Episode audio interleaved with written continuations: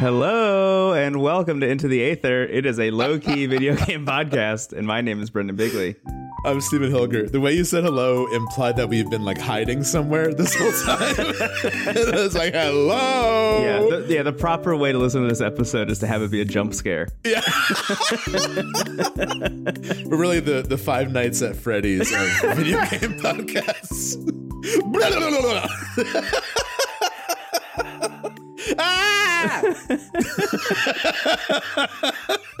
Uh, if you can't tell yet, we're talking about Pokemon today, which this is usually the vibe. If I'm being totally honest, It always changes the energy. Yeah. Pokemon Legends Arceus or Arceus? I feel like this is the this is the GIF versus GIF of the Pokemon yeah. world. I'm gonna make a stand for Arceus because it Just... I also feel Arceus. I will say, canonically, at least in the trailers for this game, they say Arceus. But I um, know, but I feel like most people were like, "Huh?" Yeah. When, when they said Arceus, like Yeah. I feel like Arceus just sounds more godlike. Arceus sounds like the shopkeeper in the hometown, you know. yeah, I agree. Uh, So Like honestly, though, uh, the creator of GIF says it's GIF. You know, Right. uh, and everybody says GIF anyway. So not everybody. it's a little bit like Daedalus making wax wings for his son, and then It's just you like that. Yeah, exactly. know, the creator's not always right, you know. Anyway, that game came out. I think you and I have been, I would say, for us, pretty chill about this game compared to other Pokemon releases in the past. About a third of season two of the show is us like making our own hype train for Sword and Shield, just based on like Tweets, yeah. the chaos that the, the Pokemon Twitter account, whoever ran or continues to run the Pokemon Twitter account, but specifically in the year 2019, deserves a Pulitzer Prize. Like there was just the the slow drip of like Corviknight and Polteageist and just like wild shit. Cramorant. The, Cramorant, the, yeah. the unveiling of Cramorant as a new Pokemon was like maybe, you know, nuclear meltdown level nightmare fuel for you and I. That was a huge deal. We weren't even like that sure if the game was going to be good. We were just like pumped at facts. Like we were just like, I think we were actually more pumped for the Pokemon Twitter account to just say something than we were about Remember the game? Yeah. It all manifested into the reveal where they're like, in this game, the Pokemon get really big. And we're like, yes, yes, yes, yes, yes. You thought you've seen big Pokemon. Yeah, this is what I want. So that was that was unhinged. Here we've been like pretty chill. Like you said, we've been very relaxed. Yeah. Uh, we've almost even been cautious. Like I feel like we have both hoped this game would be good. My whole mantra, and I've seen this sentiment online a lot, was like I respect them for taking this chance. Whether or not it works, I, I still would rather them take this chance than Yes. like just do the same thing again. Absolutely. Yeah. Look, th- I, I said this. We, I did a stream um, the morning this game came out, and I, I said it there, and I'll say it again. But this is the boldest this franchise has been in its entire existence. Like even even the jump from Pokemon Red and Blue to Pokemon Gold and Silver, that was still a pretty, you know, like you can connect the dots between A and B there. This is finally the big swing that I think people have wanted for like at least a decade, if not more. Yeah, because the foundation has changed. Yes. for the record, like Brendan and I are both longtime fans of the series. I was seven or eight when Red and Blue came out, so like I've been around. I know I know the drill with these games. I pretty much have enjoyed all of them. That's the thing. I don't really think there's like a bad one. I think that Yeah. there are some that are less successful than others, but like I would say like if you want to like really kind of I think like the ultimatum on like what we enjoy out of Pokemon, I think listening to our bonus about Crystal Yeah. and the Game Boy Advance episode, I think both touch on like mm. the games that we really like from the series. No surprise, Gen 2 and 3. Yeah. But all of them like have something going on, and I think that it is interesting. I, I would like before we get to Arceus, I would like to examine like the other games that I think took kind of big leaps. So I think you're right to be like Silver and Gold prior to now was the first game to like really change a lot, but it was it was a lot of refinement. It was a lot of just improvement, and not Yeah. necessarily like a change to the concept of Pokemon. And as we talked about in the Crystal episode, that game was developed, generally speaking, like like in a vacuum. They didn't realize yet at the time while they were making it that Pokemon was gonna be as big as it is now, or as big as it ended up being by the time the game released. They were just like, oh, we're just making a sequel to Red and Blue. Like that was all they really had going through their heads at the time, which I think because of that allowed them to feel like they had more leeway. And then as soon as Pokemon becomes like this global phenomenon, biggest IP in the planet, suddenly there's a lot more pressure to like not change too much because you don't want to uh, essentially like destroy all of that IP brand building that you've right. accumulated, which, you know, I, I think has led to the constant cries from people saying like this needs to evolve, this needs to become something bigger. You can't just release the same thing over and over again. But from like a brand management and IP management perspective, the safest thing to do is the same thing that worked and made it the biggest thing on the planet over and over again and just change a little bit, which honestly, as we've mentioned in the past, feels a lot like Dragon Quest. Like that's Yeah. that's how Dragon Quest has maintained its level throughout the years. I mean, that is also one of the biggest JRPGs on the planet, mainly because you know what you're going to get every time you pick one up. And that's honestly one of the things that I've liked most about Pokemon. I appreciate that every time I get a game, I kind of know what the beats are going to be, but I get to explore a new place, hear a new story that is absolutely fucking terrible.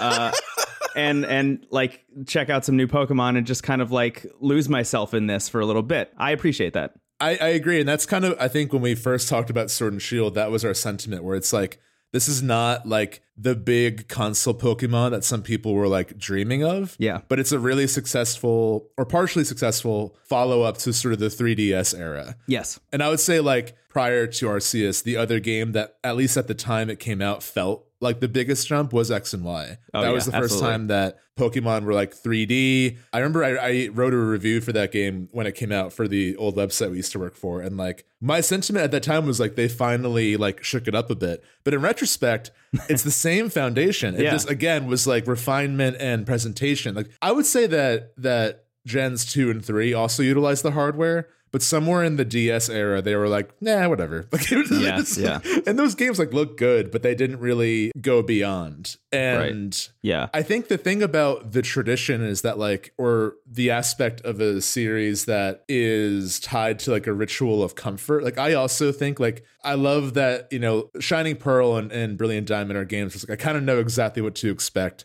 It's a very comforting ritual to go back to a place you know and is familiar. hmm But the beholdens to like every game has a team with a goal. Every game you find someone's PC and then later meet who owns like why is that a ritual? Like why is that was that wasn't like a finding out Bill like turn himself into a Pokemon was like a fun story beat, but like who was like every game's gotta have someone's PC that is later rebranded when like it wasn't even exciting at a certain point. I think in fourth one you just meet a guy who's like, Oh yeah, that's mine. And then it's like, you know, Ryan's PC or Yeah. whatever. But even even just the idea that in the Pokemon world there is this like extremely extremely useful service that exists in every Pokemon center that everyone can make use of, but it's just called someone's PC until you meet the creator and then they're like, Yeah. "Ah, now I'll now I'll reveal my big secret and now it'll change the name in the Pokemon center just for you because you met me." Uh is absolutely bizarre. what, what if someone's PC is actually the brand? Like it's kind of like MySpace, like that's sort of generic, like someone's PC. And then, but if you know the CEO, he's like, I'm going to let, give you the VIP version. right, Like, this is Tom's be- PC, yeah. This is Tom's PC. Yeah. Like stuff like that, where it's like, we don't need. And I think the big thing for me that like definitely harmed the series was the sort of forced importance of the legendaries. Like after, yeah, I agree. after Gen 3, like I, I think the spectacle was lost. And that, that's something that I want to come back to with Arceus. Because I think that like Pokemon were not feeling you could make the god of time and space quite literally. They did, and they're in this game too. More on that in a bit. You can make these gods and they feel like nothing because we just use the master ball we got. Yeah, And now we have them in someone's PC. And it's essentially turning the sort of this fantastic world into an Excel spreadsheet. Yeah. You know, you never really felt that. And I think for me more honestly the, the turning yeah. point was uh was emerald i as much as i love emerald i mean you know if you know but i love emerald um someone's favorite game. Emerald, I think, was the moment where I was like, I don't care about legendaries anymore. And from that point Yeah. on, because I, I think the main games of Ruby and Sapphire, as we talked about in the Game Boy Advance bonus, has such a strong conceit when it comes to how the teams are using those legendaries for evil, right? Like Groudon essentially erasing all of the water in the planet, making the entire planet land, and just like completely destroying the ecosystem in that way is like an actually scary thing, especially when it like almost happens in the story. And the same way with Kyogre, making the entire world just water and and essentially making people need to like float around. That's also scary in its own way. When it's raining in every single part of the region the entire time, you have this sense of like, oh my god, something actually terrible is happening and I need to stop it. Then you get to Emerald, which introduces Rayquaza, which is this like, you know, kind of like Sky Dragon vibe that I don't know. I, I don't I feel nothing. I feel nothing about this. You know, like there's re- there's really there's no good story reason to have Rayquaza here. It just like is another thing that you do. And from that point on, that's kind of what the vibe became. Even in Diamond and Pearl, when you have uh Dialga and Palkia, you know, the gods of time and space, like it's really hard to show how those Pokemon are terrifying in the moment. When you go to what I think it's called Spear Pillar and you Yeah. fight one of one or the other, like when you're trying to fight Dialga, I mean like the effects that they have up there in Spear Pillar to like try and show you on the Nintendo DS that this thing is fucking with time, like very weak. Like it just doesn't feel Yeah, and you just use the Master Ball, and they're like, "Oh, you did it." Yes, it doesn't feel threatening in the slightest. Yeah, and uh, you're right. And they give you the, the Master Ball like literally in the story sequence before that. So essentially, from that point on, it's just like, ah, I don't really care about this at all. And I think the least I've cared is Sword and Shield, probably, if I'm being honest. I mean, I think even the game was like "It's just two dogs. Check out these weird looking dogs. then there was like Eternity or something. It was like, oh. And the thing is, like, I think tying the legendaries to the main story really diffuses them as well. I think it was very, it paid off that in red and blue and in silver and gold, you had to seek them out. You had to find where yeah. the legendaries were. And like Mewtwo was like a really interesting, like, there was a lot of like environmental storytelling with like Yes. what Mewtwo was. And with the dogs having to actually like trace their steps, it's a really cool idea. You know, Yeah, I, yeah. I think um, that that worked way better for me than here we go. Okay, now to the Elite Four. It's the order is also weird. Like we save the world and we catch a god, and then we have to fight the Elite Four. Right. It's like why do I have to go back to like rec soccer? And they're much stronger than you are at that point, which Yeah. means that everybody in the Elite Four could have done the thing that you did. Why are they letting a teenager do this? Why are they a letting a 10 year old Never mind, yeah. yeah fight the god of time?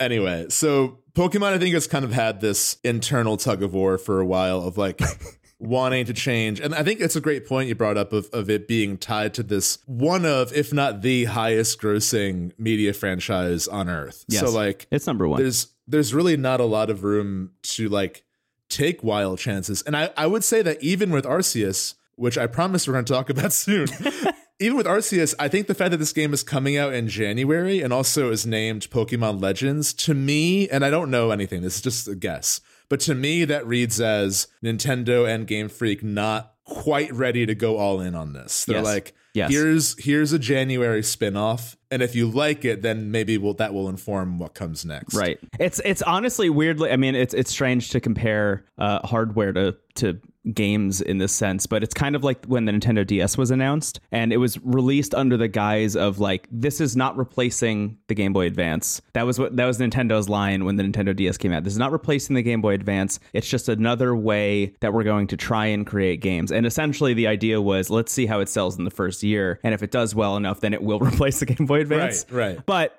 the idea was they had a lot of teams still making Game Boy Advance games at the time, just in case the DS was a flop, which obviously it wasn't. But that's what this feels like to me. That's very much what this feels like. And uh, should we should we start talking about it? Yeah, so I really, really like Arceus. I think it's great. I think the unanimous sentiment that I see a lot, because the reviews are, are a little bit all over the place, but the the statement that I see a lot and the statement that I feel while playing it is that the experiment paid off. Like the Yeah.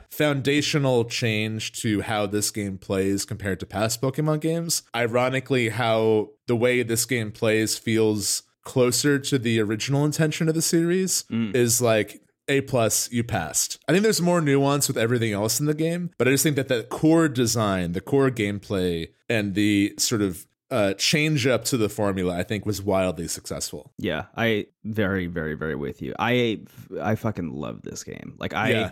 Was concerned, obviously, and we've mentioned that multiple times on the show. I was I was concerned about this because Game Freak, while I pretty much at least like every game I've played from them, including Pocket Card Jockey, And Drill Dozer, can't forget that. Drill Dozer. I do love Drill Dozer. I can also recognize, I think, uh, where a lot of the fandom lies, which is like, I do want something new. This is the biggest IP in the planet. I want them to take a bigger risk. I want them to throw a lot of money behind a thing and like make Pokemon the thing that we've all dreamed it could be. So the idea that they were like, hey, check it out, it's Breath of the Wild, but it's Pokemon was both exhilarating and terrifying. And I do find that this game both accomplishes a lot of what it set out to do, as you're saying, but feels more like a blueprint for a sequel than anything else. Like it, I agree. Yeah. it feels to me like they they didn't throw all the money behind it that they could have because they want to hedge their bets a little bit in case it was not what people wanted. So, if anything, playing through this game is making me more excited for whatever's going to come next. But that said, I mean, there's so much in here that's working for me. In a lot of ways, it feels like a game that is just like made for me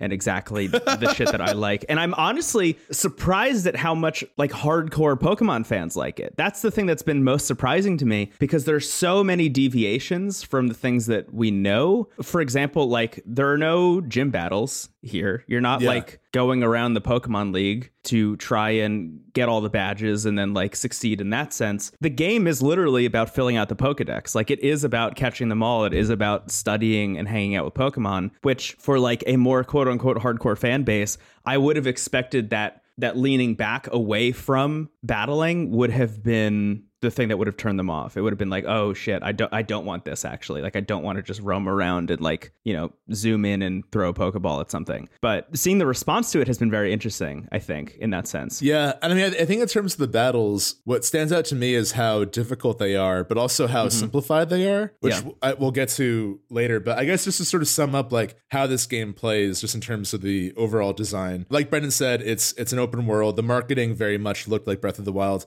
I wouldn't say outside of like some of the aesthetic and the menu, which was like almost one to one.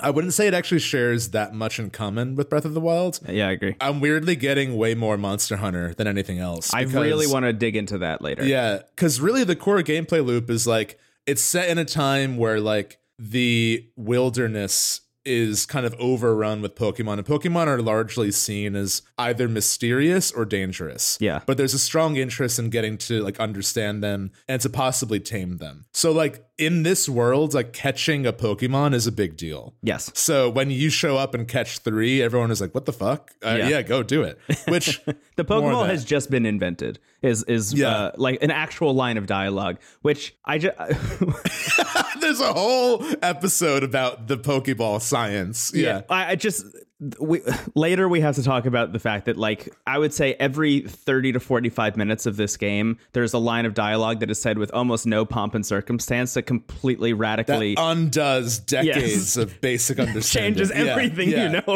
about the Pokemon Yeah, world. it's as if like in a DC comic, someone was like, "Batman, your alloy head like would work for this, right?" It's like, "What? What?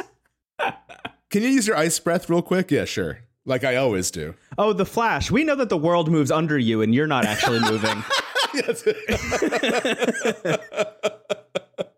Tell us about your power to move the earth. Martian Manhunter, have you invented Mars yet? What?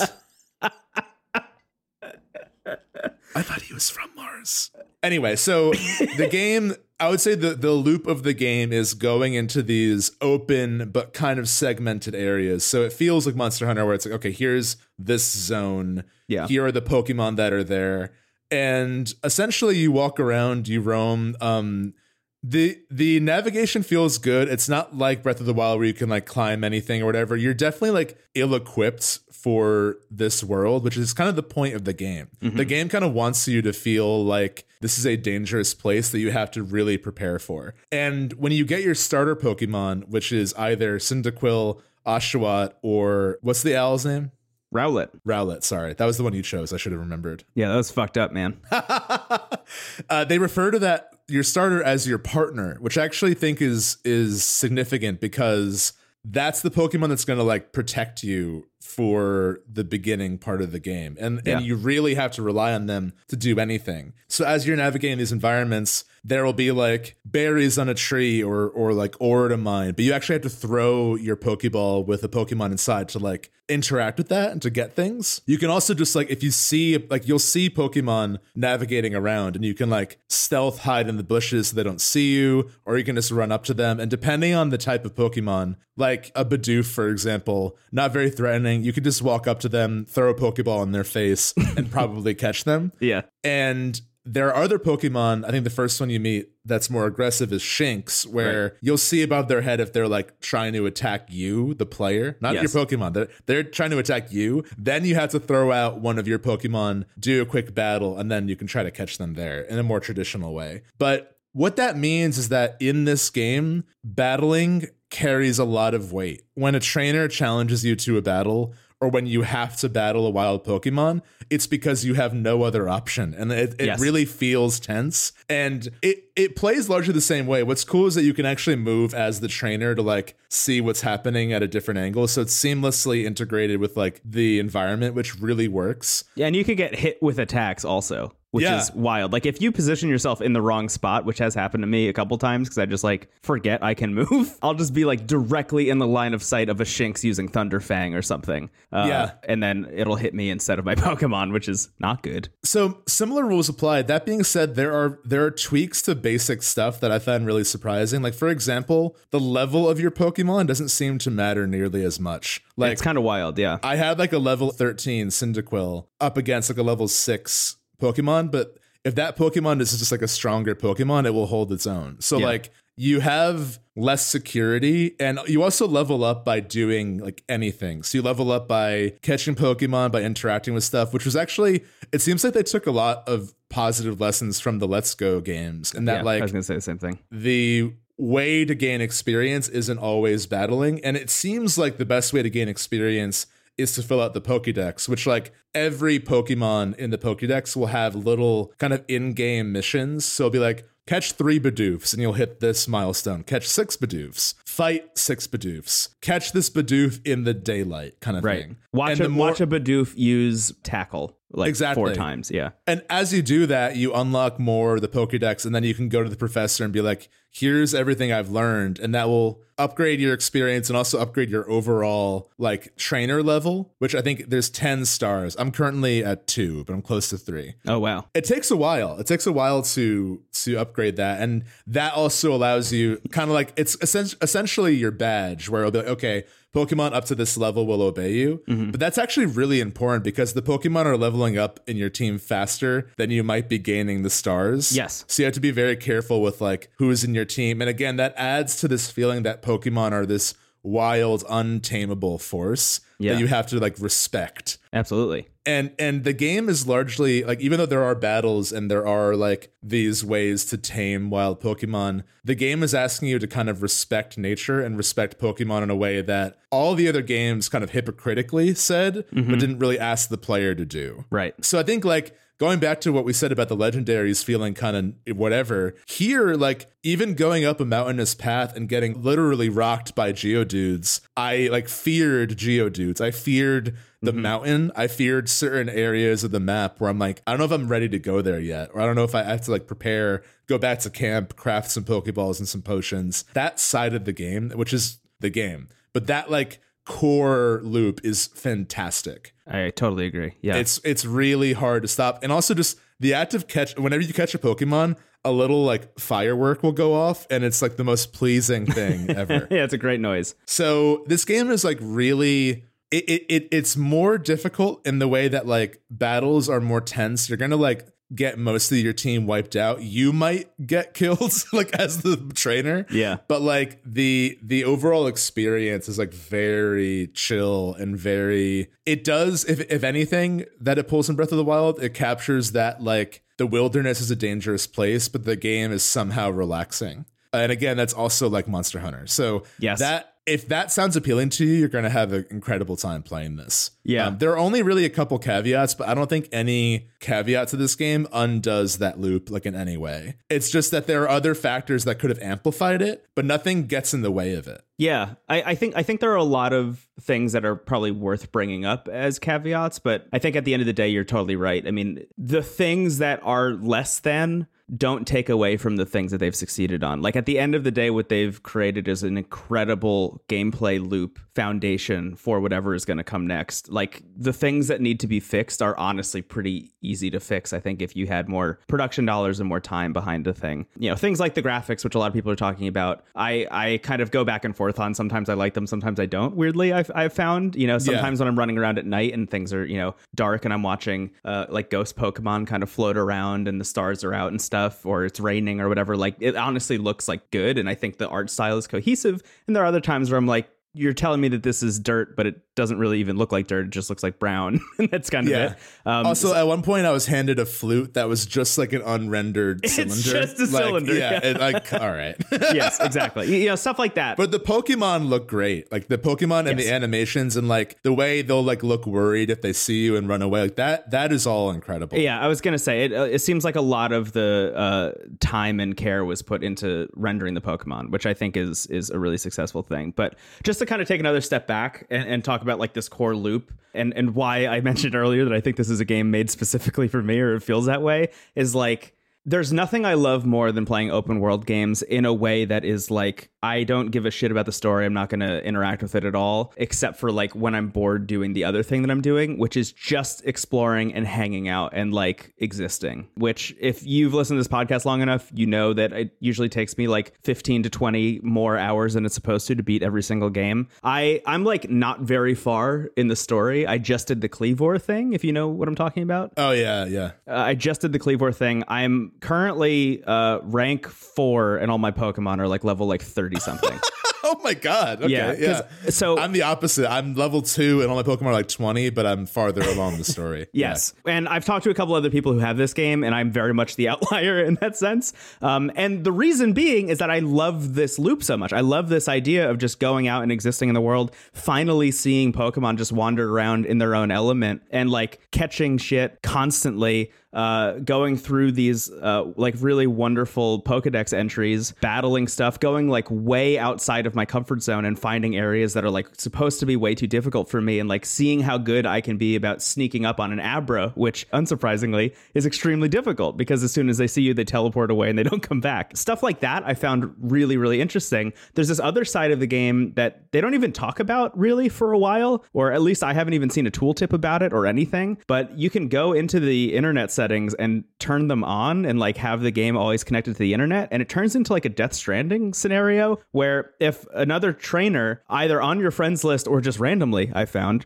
just like people out in the wild, um, if they get uh, like rocked by a Pokemon and they like die out in the die, if they black out out in the uh, wild, they'll drop their satchel of items um, and a bunch of stuff. So if you if you black out, you lose some of your items that you have with you, and you can go out and retrieve those satchels and then bring them back, uh, and and essentially like those players get those items back, uh, and you get rewarded. Oh, that's amazing. That. And that experience of like, oh shit, there's a satchel over here, and I haven't been there, and I'm interested in like what that area is has been so rewarding because so frequently I'll go like way out into areas where things are like 10 levels above me and it's horrifying. It's horrifying. This is the first game that really does acknowledge how scary Pokemon can be. And I think like makes good on it. As you were saying, like even Geodudes can be terrifying at a time, you know? But like when you're, you know, level two, like when, when you're, uh, when you, the trainer, are level two and your Pokemon are like level 10 to 15, and you find yourself in an area where there's like Drifloons,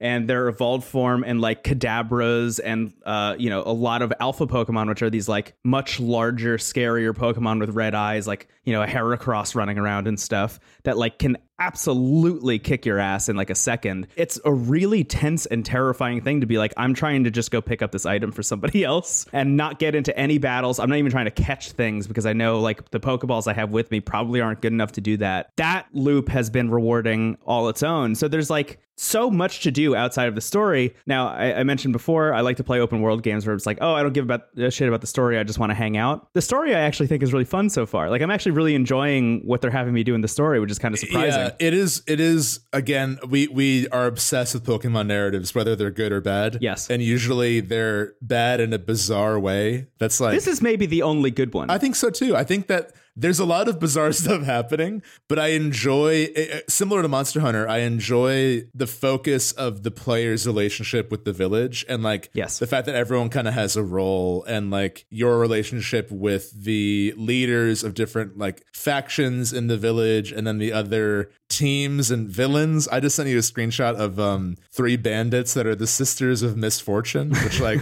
I immediately love. Yes. Uh, and then there's also like a hint at like the teams forming. There's like Team Diamond and Team Pearl, and one team is obsessed with time mm-hmm. and the other's obsessed with space, and they hate each other because they think that time is better than space. Yeah, their, their idea is that um, the god of the Sinnoh region one of them thinks that it's the god of time one of them thinks it's the god of space and they, and they kind of like clash and have been clashing for it seems like a really long time about that and then and the time guy will be like what a waste of time whenever yes. he's pissed the kind of like uh, this is kind of where it gets even closer to monster hunter than i think they even intended but the, the idea is that these are two kind of like more native i guess like peoples of this region and you as a galaxy team who are going out and like creating the pokedex and trying to build this village and stuff kind of have this like colonizer vibe vibe, if I'm being totally honest, which yeah. I think is kind of surprising that they're even exploring that at all because both the Diamond and Pearl teams like seem uneasy about yeah. their relationship with one another, obviously, but even more so, they almost unify in their unease about you existing. Yes. Um, you, the player, and you as like Galaxy team in general. Like, uh, who are these people with all this like kind of modern shit coming in here? Uh, and like trying to capture Pokemon. Like they live alongside Pokemon. There's one there's one thing that totally blew my mind. Just one line of dialogue that I like absolutely lost it at. Um, there's a person you meet from the Diamond team named Mai who uh, mentions that she and her Munchlax were raised together like siblings, and I was like, holy shit. She's like.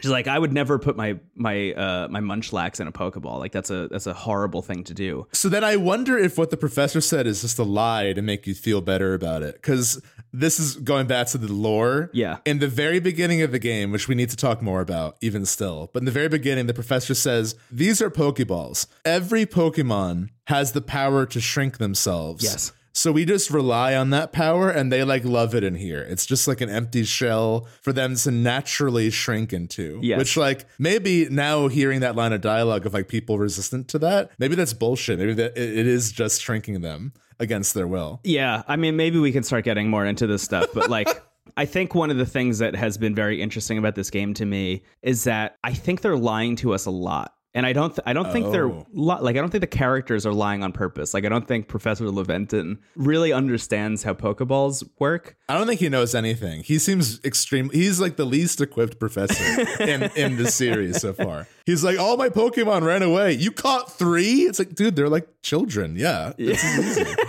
the the thing the thing I found very interesting is I think this game is is finally doing something that I've been curious about as, as, like a fan of this franchise for a really long time, which is kind of like demystifying some of the Pokedex entries around around some of these creatures because like over the years the Pokedex entries have gotten more and more terrifying and also a little bit like paradoxical and strange. Weirdly enough, I wrote a piece about this for our very first newsletter that we ever released when we were doing a newsletter. I had whole piece that was specifically about like what it means to read too much into media and how there's two versions of doing that. One version is like you're doing it to prove your superiority over a video game for children, uh, and just like prove that you know more than this fictional world where creatures do all this crazy shit like in Pokemon. But there's another version of this, which is like actually, if you read too far into something, you can come out the other end with an even greater appreciation for it. Um, specifically, I, I think Pokemon is like a really wonderful example for this because some of the Pokedex entries are like absolutely terrifying. And this, when did I write this? When did this happen? This was uh, in 2019 Yeah. I wrote this, and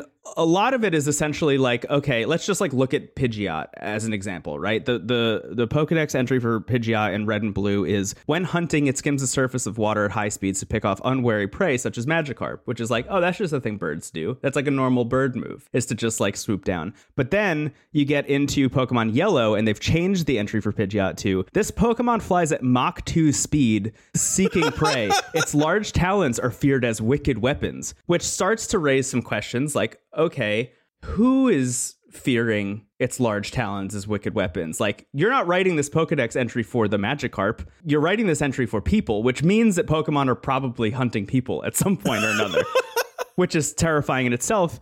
But then you get even further, right? Like you could keep going down this line of like, okay, Pidgeot's existence is terrifying. Like Pidgeot by itself. Ignore every other Pokemon. If Pidgeot existed in this world, a Pokemon that could break the sound barrier can fly that fast. You're hearing sonic booms constantly as Pidgeots are flying at Mach 2. but they also have the precision to pick a, up a fish out of water without like immediately disintegrating it into guts is wild. Like that is a terrifying creature. But then like add any other Pokemon to the mix. Machamp, for example. Its Pokedex entry from Pokemon Yellow. One arm alone can move mountains. Using all four arms, this Pokemon fires off awesome punches. We're not the dominant species in the world of Pokemon. Like it's very Right. clear that there's no way that we would be able to live alongside them. Uh, Victreebel's entry said to live in huge colonies in deep jungles, although no one has ever returned from there. Grimer's entry from Pokemon Red sludge exposed to X rays from the moon transformed into Grimer. It loves feeding on filthy things, which implies that the moon in the world of Pokemon is constantly emanating X rays down to the planet and turning our trash into sentient beings. Like Garbodor. I love that. Yes, and they're like reminders of our excess and our waste that have been made real by the moon. So you have all this stuff, but the biggest thing for me, and this is where it gets into what Pokemon Legends is doing, which I think is fascinating. Here, here's uh, Ponyta's entry from Pokemon Stadium. Capable of jumping over the Eiffel Tower in a single giant leap, its hooves are 10 times harder than diamonds. What do you mean the Eiffel Tower? There's no Eiffel Tower in the world of Pokemon. Okay, what about this one? This is this is Gastly's entry from Fire Red. A being that exists as a thin gas. It can topple an Indian elephant by enveloping the prey in two seconds. What do you mean Indian elephants? What do you mean there's Indian elephants in Pokemon? So my thesis statement in this piece that I wrote in 2019 was essentially who wrote the Pokedex? There's a version of this where it's like okay, uh, you know, Pokemon prof- professors over the years have been doing this, but how would they have the context for what's happening in our real world outside of Pokemon? My thesis statement in this piece was the inclusion of I'm just going to read directly from this piece. So the inclusion of monuments and creatures from our world can really only indicate one thing. Someone from our earth found themselves in the Pokemon world and kept detailed notes. They used vocabulary and imagery we'd understand to make clear that we, as in you and I, are not equipped to handle the terrors of a world in which gargantuan birds pierce the sky at speeds faster than the human eye can register, and four armed humanoids literally reshape the ground beneath themselves with their hands. a world in which ghosts are proven to exist and act as malicious poltergeists, actively seeking to drain the life of their unsuspecting victims. It's a world in which even the cutest creatures harbor immense destructive power. It's a world in which gods are real and walk among us. The Pokedex exists as a warning, a single extended yelp into the ether, in the hopes that others, like its scribe, do not befall the same fate. This is literally the plot of Pokemon Legends Arceus. This game opens with God. A conversation with God. Yeah, not even Arceus or Arceus as we have depicted them, but like a ray of light. a beaming light Yeah. who pulls a person from our world, essentially us, into the world of Pokemon, right? Which is and like gives them a cell phone. yeah, and gives them a cell phone shaped in its image. Yeah. Which is shocking by itself, right? It's like, okay, a person Yeah. from the real world has been pulled into the world of Pokemon. But then to follow that up with, okay, now you need to write the first ever Pokedex means that us as the players writing the Pokedex have all of this contextual information about the real world. So we're just writing the Pokedex based on the things that we already know. Things like the Eiffel Tower, things like Indian elephants. I don't know if that was one of the reasons that the story of this game is the story of this game. But it does explain a thing that people have been talking about in message boards for like literally 20 years now. Like, how does the Pokedex have reference to things that exist in the real world and not in the Pokemon world? It's wild that this game exists, and this Yeah. is the story they're choosing to tell with it. I love that read. I'm fully anticipating a time travel twist though. Like I feel like they're gonna a little bit undo that. Like the idea that they're from our world. I just they reference like the hero of old and they call you like the person who fell from the sky. Like I just feel like there's gonna be like, oh, Dialga wanted you here. You know, like it's there's gonna be something like that that's gonna happen. But it is it is eerily one to one with your uh your thesis there. That's very funny. I think I think that's what's happening, and it's exciting. I just got a flashback of um, Yamask's Pokedex entry that implies that like when people die, they become Yamasks, and the mask that the spirit is holding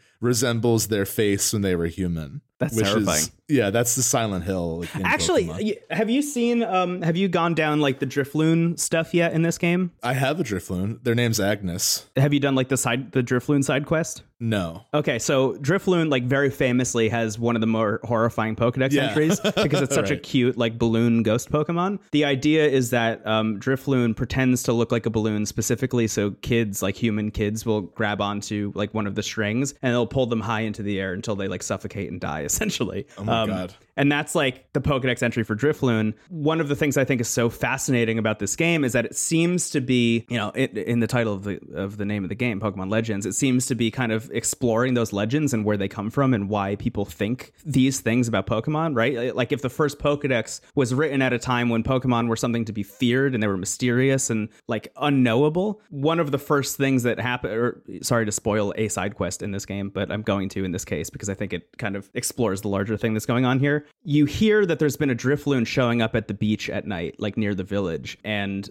that like sometimes kids are seen playing with the Drifloon, uh, and you have to go out because one of the kids who has been seen playing with the Drifloon has not come back from the beach after playing around like at night. It's like deep into the night at this point. So you have to go out at night and go explore the beach, and you see that there's a Drifloon and a kid there, and you talk to him, and the kid is like, "The Drifloon won't let me leave. Like it wants to keep playing, but like I have to go home." Oh no. essentially. Um, and you can see how that story, right? Like this storyline of like, okay, kids are playing with Drifloons, but like this one time a Drifloon wouldn't let a kid leave the beach could get extrapolated out into the Drifloon only exists to kill children. You know, like, Right. of course, this horrifying ghost Pokemon only exists to kill kids at the beach. It's kind of wild. I, I think it, this has happened more than once. There are a couple instances in which like these more terrifying Pokedex entries have kind of been revealed to be like weird misunderstandings via side quests, which I think is really cool. And it almost makes me wonder if that's why they chose the Pokemon that they did to be in this game.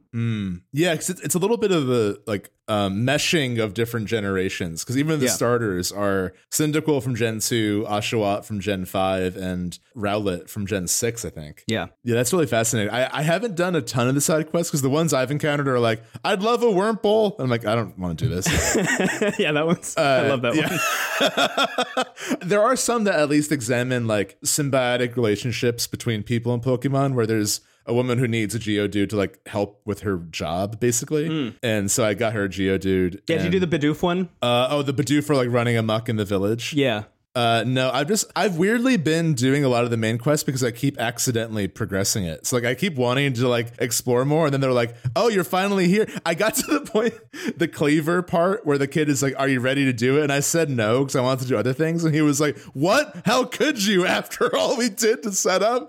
And I was like, "All right, fine, I'll do it." Oh yeah, I did the same thing. I wanted to change which Pokemon I had at the front of my party because I thought that I was just immediately Yeah. going to get into a battle. I wasn't sure, so I, I backed out so I could like switch to something that would be strong against Kleavor. And uh, and and the kid goes, "After all this time, we've been setting this up for so long. You just back yeah, out." I felt bad, so I, I just did it anyway. But yeah, I So um, funny. my advice would be to because I feel like in most Pokemon games, I'm very picky with who's on my team. Like I don't really Mm. like I I don't really catch a lot of Pokemon other than the ones I actually want. But this game makes you catch so many and you don't have a PC this time. There's no someone's PC. There's everyone's pasture, which is uh you just have like open pastures full of in my case Bidoofs just running around.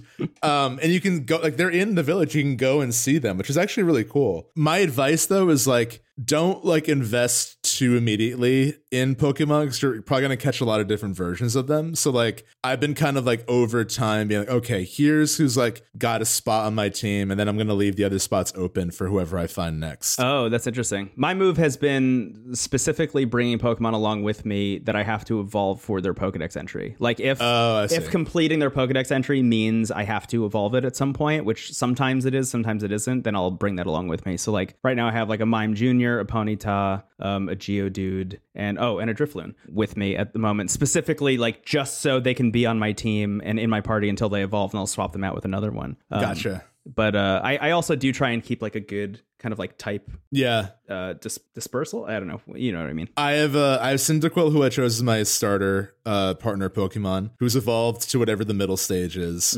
I have a Dustox named Solstice. My Cyndaquil is named Homer. And then I also have a Croagunk, who I am obsessed with. I love Croagunk and Toxicroak. he like one shots everything with with Venoshock. Amazing. And Dustox and uh, I think that's it for now. Oh, and then Shinx's evolution. Yeah. forgot what it's called. I think one of the things that I am most excited about with this game, and the reason I think we're going to talk about it probably a lot more than we already have, um, especially like I could see this coming up again in Goaty conversations, um, is you and I, as far as I know, unless you're further than I think, you and I are still in the Obsidian Fieldlands, which is the first place that you go. I've gotten to the next area. You've gotten to the next area. There Yeah. are six areas total. Yeah. And I have spent about 10 to maybe 15 hours in just oh the my God. Obsidian Fieldlands so far. I'm sorry to laugh. I played this game for four hours and I'm in the second area already. I just I the the thing about the Obsidian Fieldlands, or at least like the way the progression works in the game, is uh, you start off at one of the base camps, which just to kind of drive this home even more, like the base camps look exactly like they do in Monster Hunter, uh, which is fun.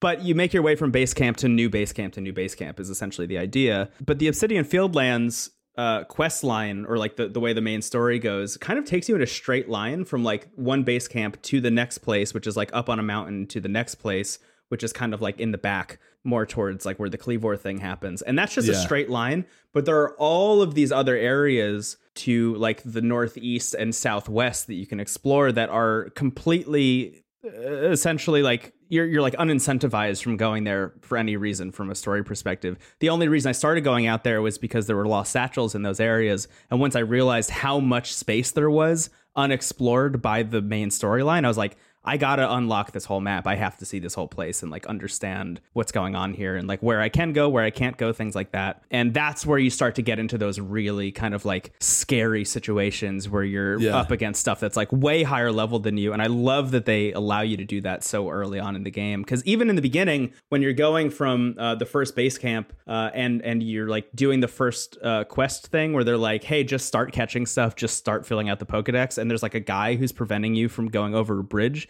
He's like, you probably shouldn't go over this bridge until you're at least rank one. There are so many other areas that you can still go that are like way more terrifying than what's across that bridge right from the beginning. Um, so I've just been spending all of my time exploring those areas, and it's been really, really, really satisfying and really rewarding. And if I get to do that over and over and over again in all of these different areas, I'm going to be playing this game for a long, long, long time. And Yeah. like I said already, I just love hanging out in this world. I mean, it really does feel. We haven't even really said this specifically, but like it is the thing that is worth saying. This is the realization of a thing that I think we've all wanted for a really long time. Like, Yeah. even though it's not 100% successful at everything, at the end of the day, like this is the open world Pokemon game where the Pokemon roam around and like behave the way you think they would behave, and you can catch them uh, just randomly. You can battle them just randomly. You can do kind of whatever you want and just exist alongside them. Like this is the thing that we've all wanted for a really long time.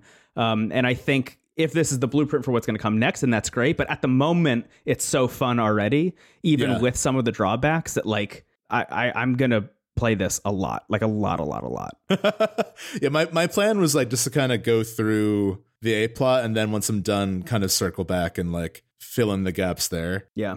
I think you'll I think you'll want to spend more time filling out the Pokedex if I'm honest, because the things you unlock, like the new crafting recipes and the new items and stuff that you can use, having unlocked new ranks is really, really helpful. And you also get yeah. new clothes and new hairstyles and things like that. Yeah, I mean, I, I have been. I just haven't like I haven't. uh I've been doing a mix of things more than like zeroing in on that. Yeah. But uh one thing that I really love, and it's like such a good addition to just like even if this was a more traditional Pokemon game, this is like how it should be. And it's kind of how it was in Sword and Shield. But like when you level up and your Pokemon learns a new move, it doesn't stop and ask you which one it should forget. You can just go in the menu and choose which four moves you want out of every move it's learned. Whoa. I haven't even tried that. That's amazing. Oh, you didn't know that? Yeah. Yeah, it's incredible. Yeah. So like when they level up, it'll show you like new move or move mastered or can evolve. Yeah. So you elect like when do you want this one to evolve? I just I love that because remembering moves in any gen prior to Sword and Shield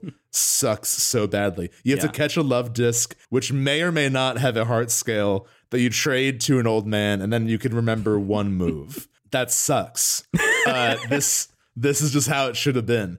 Um, so I love that. I also love the addition to the battles here is just that whenever a Pokemon masters a move, you can choose to do that move in a strong style or weak style, which is weirdly very similar to Ruin King, where like you can actually see the turn order in a Pokemon battle. Yes. And if you do strong style, it will make that move more powerful, but it will basically like you won't have a turn until like two turns later. Uh, alternatively, you can do agile style, which will make it a weaker move, but you'll get in, you'll basically get to do like at least two moves in a row. That little addition is extremely like interesting and it's so simple but so effective and it is the best like deviation on the battles like ever like every game has tried to do like this time it's mega evolutions Right. or Gigantamax. gigantamax or z moves and this is like it's there's like zero spectacle but it's so much more interesting than any of those Yeah. it's so interesting how many games have done exactly this recently. Like it just feels like um it, it just feels like a kind of natural evolution for turn-based battling. Yeah, Uh, and- absolutely. And, and I'm glad that it's in Pokemon of all games. Like uh, the last game, I would have expected them to have included something like even just having the turn order by itself visible is shocking for Pokemon. But to Yeah. have you fuck with that turn order on a move to move basis is also really, really, really cool. Um, and that's actually, you know, what? how about this? How about we take a break and we come back and we keep talking about this because I have a lot more to say. that works for me is that cool? We've been talking Yeah. for like an hour already, so I feel like That works for we me. should probably give the listener a fucking break for once. more arceus in a moment Yeah, these breaks are for you, dear listener, not us. Goodbye. we can keep going bye Stephen, we're back with more about bye Pokemon Legends Arceus. I, there's just so much to talk about with this game. I just feel like we we got to take a break at some point.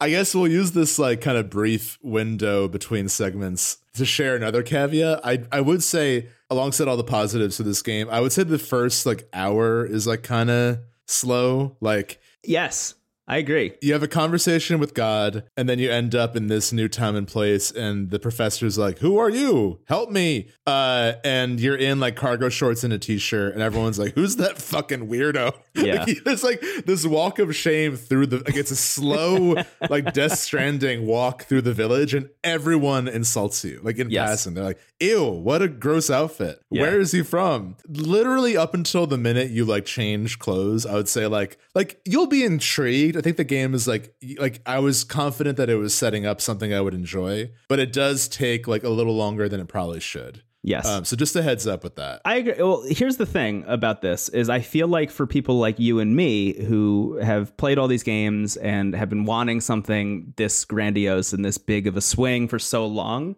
it's almost hard to clock the fact that the opening is kind of slow because you it's so shocking that this is what the game is, especially Yeah. after the like God talks to you bit, but just even in general, just knowing where you're going to get to, just knowing the fact that you're going to go explore this open world finally and catch Pokemon and watch them exist, you kind of give it the benefit of the doubt. It's like I don't I don't Yeah, really exactly. I don't really care how weird this story is or what's going on for the first like hour because like just get me out there. Just like let me start to do the thing that the game wants me to do, which is interesting because like this game clicked for me. I would say like maybe two and a half to three hours in, which is a little bit late. But like for most of that, I was just like I am shocked that this is what this video game is, and then at a Yeah, certain yeah. point that wore off, and I was like, oh. I'm I'm enjoying this like thoroughly. Like I'm really Yeah. loving like as soon as I realized they were like, okay, go there's a Kleavor that's like out there and got struck by lightning and it's evil or something and like you gotta go take care of it. And I was like, what what if I went over to this area that had a big Snorlax instead?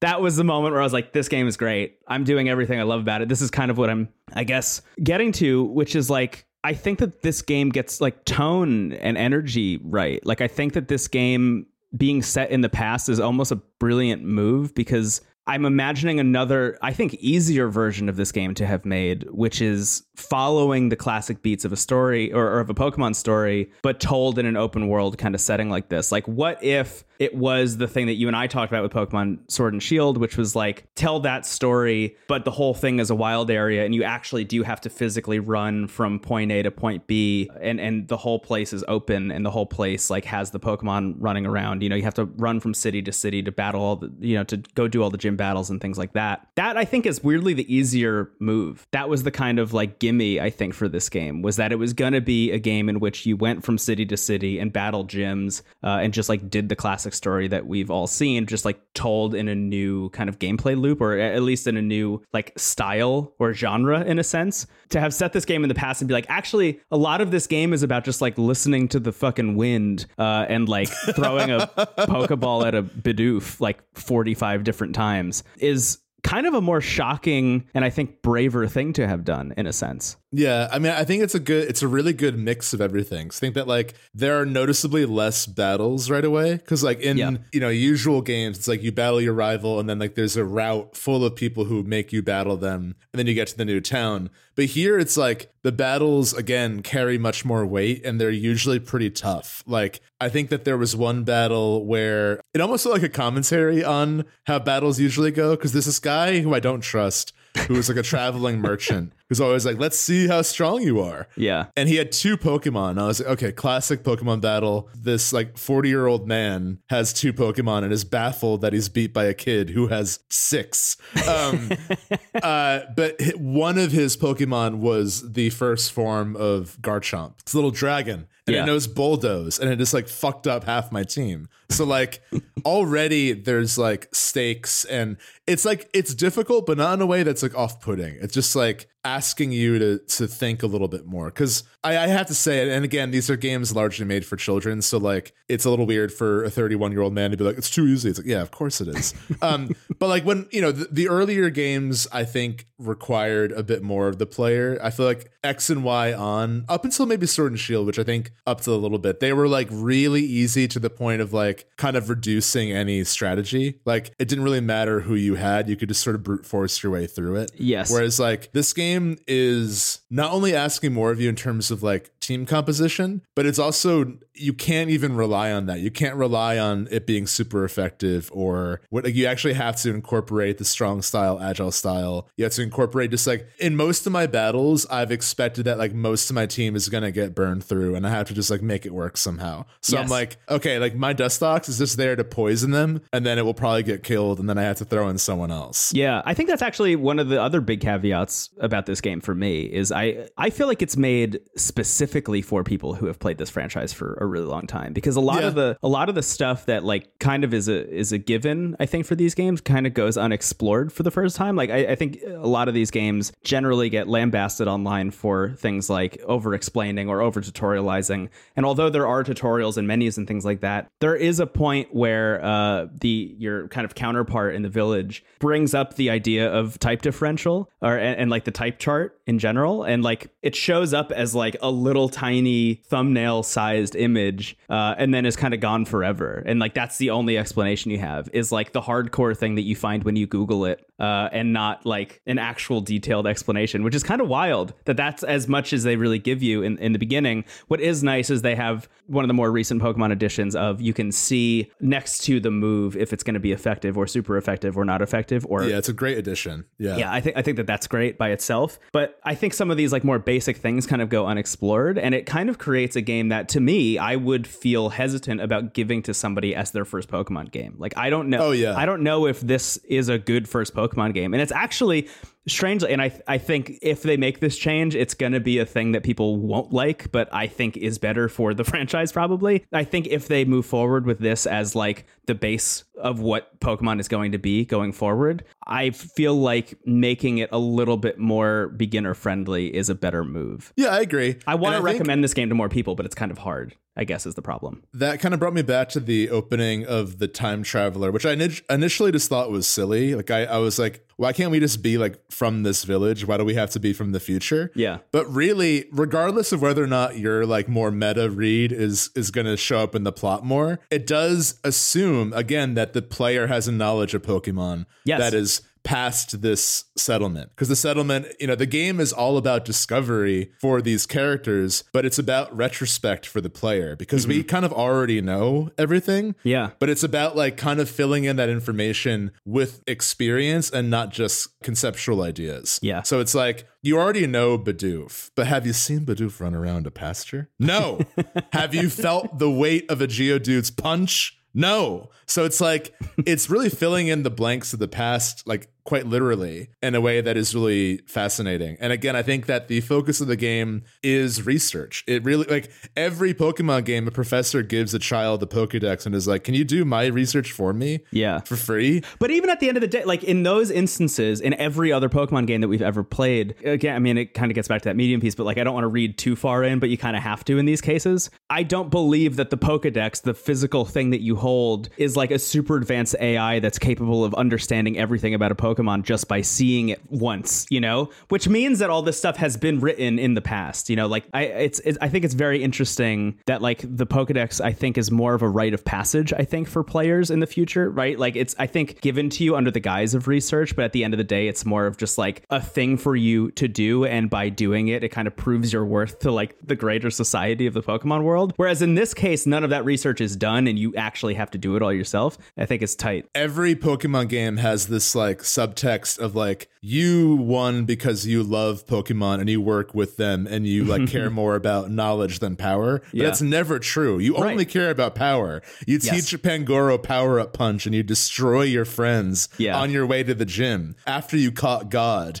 Uh, but here, I think the game is designed around the fact that like you will do those things every other game has said you're doing. Yes. So yeah, I, I think it's really well done. I'm, I'm very impressed. I went in also with pretty low expectations, so like I'm very happy with where it's kind of met me at, and I also enjoy. I, I think you're right that the narrative is more successful. I actually do like the relationship with your kind of rival, where like the other, like the two characters who are on the front of the game, depending on you know which character you play as, the other character will sort of be your rival. Yes. I, I think her name's Akari in the instance that I'm playing in, but essentially, like, they don't focus on it, but you can tell there's like jealousy that you just sort of showed up and got this handed to you. Yeah. Whereas they were working like really, really hard. And like they know how to roll out of the way of danger. They know how to catch Pokemon, mm-hmm. but you're just armed with the knowledge of a 31 year old man who's played every game. that like you can catch Pokemon faster. And everyone's Yeah. like, whoa! And she's like, what the fuck? This has been like my whole deal. And you literally just fall out of the sky and do this. So I Yeah. like like I like that that's not all their relationship is, but I like that that's sort of present and it's still hitting the narrative beats you expect Pokemon. Oh, not beats, but the vibe, like just the bizarre characters, the cult of time and space, the misfortune sisters. But like I love that, and it's way more fun and way more intriguing in this game than in other games where I'm just like rolling my eyes. You Yes. know, like Yeah, I think that there's actually like whenever I meet someone, I kind of want to know a little bit more about what's happening, which I think brings us to a conversation we wanted to have where like I do kind of think this game is bound for a twist or two. And I think so too. Yeah. I feel like the big elephant in the room, and we were talking about this before, is that the team you work for is called, or I don't know if it's team, but It's, the it- no, it's called the, the Galaxy team. Yeah. the Galaxy team. The villains in Diamond and Pearl are Team Galactic. So I'm wondering, like, Their logos are very similar. yeah, like very similar. If this is like us being kind of like gaslit into working for the bad guys, or at the very least, if there's some kind of split in leadership at some point and like they become what Team Galactic eventually is and everyone else becomes the good guys. Yeah. I think I think there's a lot more to this game narratively than it lets on. early on, which is a wild thing to say about Pokemon. That like yeah. I that I am uneasy about some of the stuff that's happening. is actually really cool. Like that's the first time ever that I felt that. Even playing Black and White, which is ostensibly like a game that's supposed to be wrestling with the idea of like, is it okay to have Pokemon battling, et cetera, et cetera. This game is way more successful at that because we're spending so much time hanging out with them in the wild, seeing them in the wild in in their element essentially. We're talking to these two factions that are native to this area who are talking about the fact that they grow up alongside Pokemon and they don't use them in any sense. They're uh, you know, their their partners are like willing participants in everything that's happening. And here we are building a village, capturing them, putting them in a pasture, uh, working for who we know to be essentially a villain in the future with the same logo is like very, very interesting. On top of all of that, I'm concerned about unsurprisingly, but nobody seems to be talking about it as much as they should. The giant, horrifying rift hanging out above the mountain that's shooting lightning down and, and zapping all of these Pokemon and giving them like unnatural power seems like something a villainous god would do and not Arceus. Uh, and I don't want to say much more than that, but like it just seems like there are actually interesting narrative ideas coming down the line. There are at least things being set up, which yes. is more than any other Pokemon Pokemon story yes. done. Usually it's like your mom tells you to go to your neighbor's house and then you catch a rat.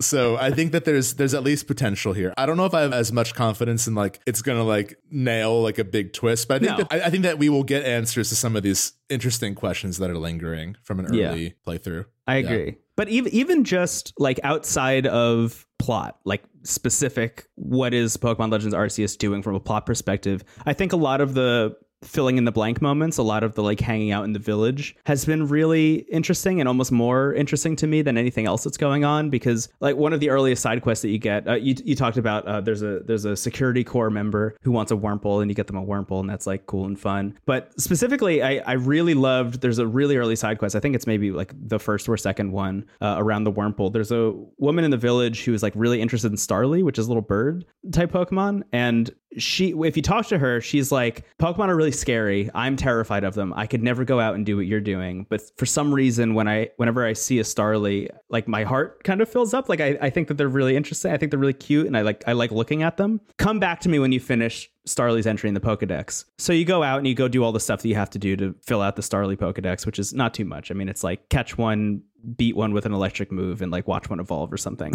Um, you like Starly? I just zapped one.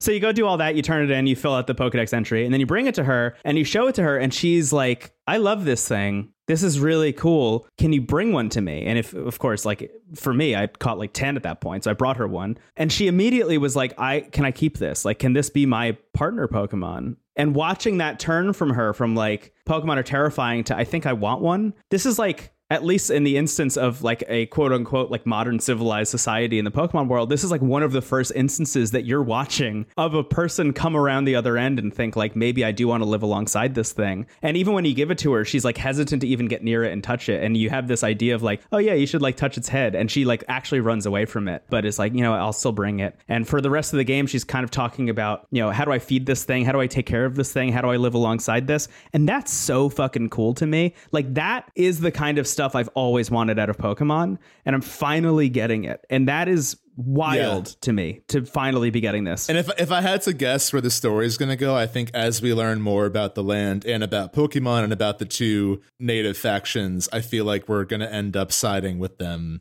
Or at least there will be, because I feel like the leadership of Team Galaxy is kind of cold and like militaristic. Yeah. And I just wonder if there's going to be like a, a turn at some point where it's like, yeah, there are people who see Pokemon as like beings and, and colleagues to live alongside and others to see them as like a weapon or a tool. Yeah, what, what's her name? Captain Cyllene is is the person who's like giving you orders in the beginning. I mean, she's yeah. essentially throwing you out to die initially. She's like and she literally says like something along the lines of, "Oh, oh I'm glad we didn't have to. I'm glad you didn't die out there," or something, or like, Yeah. uh, you know, in your first mission, she's essentially sending you out to. I think you have to catch, um, what is it, a Bidoof, a Starly, and then a Shinx. Yeah. And everybody around you is like, you could die if you go up against a Shinx. Like, you're not ready for this. There's no way that you're ready to go up against a Shinx. It's almost a doomed errand. It's like, okay, it's like a when pigs fly thing. It's like just, you know, do this thing that no one has been able to do yet. Yes, it's wild. It's really wild. I can't. I can't believe that this is the game that they've released, and I'm so glad that it is because it's so bizarre. And and as we're saying, like even with all these caveats, you know, the graphics. I think it's like too hard for kids, like uh, stuff like that. I mean, you know, I, I don't think, it, I mean, I don't think it's too hard for kids, but you know what I mean. I, I just mean like it's more difficult to just hand to somebody than I think it should be for what is supposed to be like the new version of Pokemon. I don't think the music is very good, but even with all that stuff, like I'm really, really, really enjoying the huge swings that they've taken, and I'm so excited about whatever is going to come after this. yeah, the core of it is very strong. And I think you can apply this core to like, like you, if you wanted to like, you know, I don't know if they're going to remake black or white, but if you wanted to just like put this style of Pokemon in black and white, you could do that. Like you could have like a urban modern setting with these mechanics. It doesn't have to be Yeah. like a prehistoric, like, you know, older area or like Yeah. pre Pokedex, whatever the metric of time is in Sinnoh. That's kind of the thing. Is is I wonder. I wonder if I personally would feel as good about that if that were the shift. Like I said earlier, I think that that was the more obvious move for them to do and to go into the past and have these like really wide open spaces. I think is like a more bold move, specifically because they're slowing the pace of everything down. They're asking you to just kind of like coexist in this world, and I think that's really really cool. And to fit i think a more standard pokemon narrative into this i wonder if i personally would lose some of that because Yeah, one of the that's things true. about monster hunter rise that i really love that is like a part of the game that did not focus on just to be clear it's not a thing that they even really talk about or whatever but you can just go out on expeditions and you don't have to like specifically go out to hunt a monster and i actually spent a lot of time in monster hunter rise just going out on expeditions to like Yeah. gather materials and stuff but specifically you have a camera that you can go and take photos of the monsters with and you can go and like essentially fill out what is the monster hunter rise version of a pokedex with these images that you're taking of these monsters out in the wild. And i spent so much time doing that like hours and hours and hours. And that feeling that i got with that aspect of monster hunter rise that again is not the focus is not why they want you to play that game is not even probably how they want you to play that game for the most part is literally what pokemon legends arceus is. Like that's all this game is Yeah. and I'm I'm amazed that this like really niche version of enjoyment I got out of Monster Hunter Rise Is the focus. is now a AAA future version of what Pokemon is going to be going forward. That's wild to me. That something so slow in a sense is something that is now a AAA blockbuster experience. I also wonder if the time travel is them kind of just resetting the timeline so they could actually just like tell new stories from here on oh, out. Oh yeah, that'd be awesome. You know, if I had to guess, because I do think, I don't know how well this game sold, but I imagine it sold well because it's Pokemon. Anything Pokemon's going to do well. Looking at my Twitter timeline, it is the best-selling Pokemon game of all time. There you go. If I were to so I, guess. I think that this is was enough of a success in both critical and commercial ways that like they will do another one like this. yeah. I would wager that they'll probably do kind of what Zelda does, where there's like a mainline Pokemon game following up the Arceus way. The question for me is I don't know and necessarily want them to remake Black and White. I even felt hesitant about remaking Diamond and Pearl because, like, well, I do really like the Diamond and Pearl remakes. I don't know if if the remake aspect is necessary as much as like just making more games in the classic style is a fun experience. Yeah. So I feel like just having like another game like that in a, in a fresh setting while the main series is like growing, I think is a is a good move. Or better yet, just have all the old games on Switch. Like just port Yeah. port Crystal and Emerald and all of those to Switch. That would that would be my dream, but I imagine they will have like a top-down retro Pokemon game and then like Yeah. Legends 2, Bidoof's Revenge. Yeah, whatever. that that studio that um was created to make Brilliant Diamond and Shining Pearl. I mean, that that seems like the move, right? Like that seems Yeah. like that studio exists specifically to continue that lineage of Pokemon games, while the main team, I guess, starts making things like Legends. It's also like forward. Square. I mean, they had like the Octopath and and Yeah. Triangle stuff. I think um uh Sega specifically, right? Like with with uh, Judgment and with Yakuza, right? Like Yakuza, Yeah. like a dragon, is this like evolution of that franchise into a more turn-based battle system. They've said multiple times like this is what Yakuza is going to be going forward. But Judgment has that very classic Yakuza style of combat, just kind of like in a new, interesting uh, story capacity with with this uh, with this main character who's like a detective. I think that that's kind of a, a great like one-to-one example of what's going on here. Like Judgment exists for the old heads of of Yakuza who like want that style of combat forever.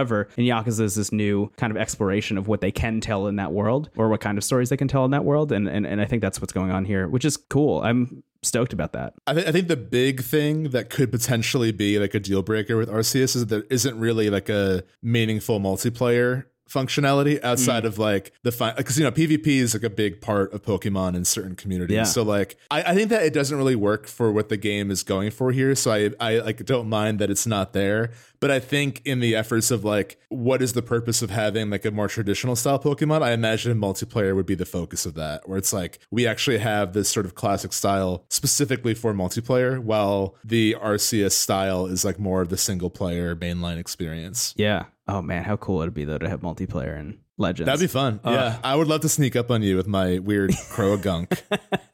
Rock your world. Yeah. I, I even just think like going and having a more classic, like kind of link cable battle kind of situation, like in, in the early games when uh, you would have to like go to a specific room in the Pokemon Center to be able to like battle with your friends. Even that idea, just like the two of us like running around in circles around our Pokemon battling, like just sounds like a really fun time. Uh, I would love to see that in the future. I'm so interested in what the next version of this is going to be. Like, is it Legends 2 and it also takes place in the past and it's just like a continued exploration of this era of the Pokemon world? Or like, are they going to go in that more modern direction, like like you're saying? I, I, I think Yeah. be- I am open to either. Yeah, I mean, I just think this is a really exciting time for the series. I think that they they finally did it, and I think it's paid off quite literally. Yeah. Is there a point in the game where you can have like a Pokemon follow you, like outside of the Pokeball? I don't think so, but you can just like throw them, you can just let them out like around you and hang out with them. I'm just daydreaming of Croagunk just like following me around everywhere I go. I'm Yeah. like actually looking at Google images of Croagunk right now, and there's there's something about the vibe of Croagunk that I like. I'm obsessed with. You're to have to tell me where to get a Croagunk then later. Yeah, uh, they're near like shitty water. It's like this gross like bogs. Oh, it's in the second area. That's why I haven't seen them yet. Ah, okay. Yeah. Uh, the second area has a lot of Croagunks and a lot of the Venus flytrap Pokemon. nice. Um, and Gastly, your favorite. So you Oh. can catch a Gastly. Great. Yeah. I've, I think I've mentioned this in the past, but Haunter is my favorite Pokemon. And my second favorite Pokemon is Drifloon. So I'm like living the dream out here. I got a Drifloon. I'm about to get a Haunter. I do like the concrete, like the fact that you can rest and change what time of day it is. Because that was one really weird thing about the wild area in Sword and Shield was that like time was broken. So just be like Yeah. daytime and snowing and one. It was like either by area. Like it was very confusing. Like I never could quite grasp when I was. Yeah. Whereas in this game, it's like it's very like time will just change as you're around, and the Pokemon that are available, like it really feels like the best evolution, no pun intended, of the day and night cycle that was introduced in second generation. Like Yeah. being able to see ghosts at night is so fun. I love it. Yeah, th- th- that's one of the ways I I feel like this game is constantly surprising me with some of the not even quality of life things, but even just like mechanics that they're including that I are kind of going like above and beyond what I'm expecting of Game Freak, which I think says a lot about what I expect of Game Freak. But even the fact that there was a day night cycle at all, I was like, oh, that's cool. I'm glad that they like took the time to do that. And then to find out that actually some Pokemon only come out at night was even cooler. You know, like okay, here's this area with beautiflies, but at night it becomes Dustox. Was like, oh hell yeah, that's sick. Yeah. Like now I really am incentivized to go visit every place at every time of day and see what's up. And when you're in the Pokedex, you can actually see when and where the Pokemon show up. Like it'll tell you the locations and what time of day. And it's not just day or night. It's like specifically morning, afternoon, night, like that, you know, I think there's four. There's four times of day that they keep track of. There are some fun achievements too. Like there's an achievement in the Pokedex for Zubat where you catch them during the day. So Yeah. you have to like be like at dusk, like ready to catch a Zubat like as the sun rises. Yeah. It's like killing Dracula like as the sun is coming. I'm like ah. Um, the other thing too is like they did a good job like making sense of like this kind of goes with what you're saying, but like what type of Pokemon would appear where. So even Yeah. without checking the Pokedex, and kind of like intuitively look like okay by the water, I'm probably gonna find Psyducks and like Mm-hmm. water types because I feel like in the wild area you would just see like Machokes casually walking around. Yeah. It always just looked like just like like fully grown men just like thinking about their day. Like uh I think that the wild area was very successful at like testing an idea that led to this, as we've Yeah. often said. And I also think that that was the first time you felt, other than like outside of like different ROMs and like fan made games, it was the first time you could like, you know, badge one stumble into a fight against an Onix that was like level 40 so Yeah. that was really cool but this is like a much more immersive version of that Yeah, absolutely. Yeah, it, it, it feels like it's so funny to me because when Sword and Shield came out, we said that a lot about the wild area was like, it does feel like the next game is just going to be this and that'll be really cool. It's so funny to me how immediately that came. Like for a company like Game Freak that is so like kind of hanging back and, and letting iteration kind of take the lead instead of like actual,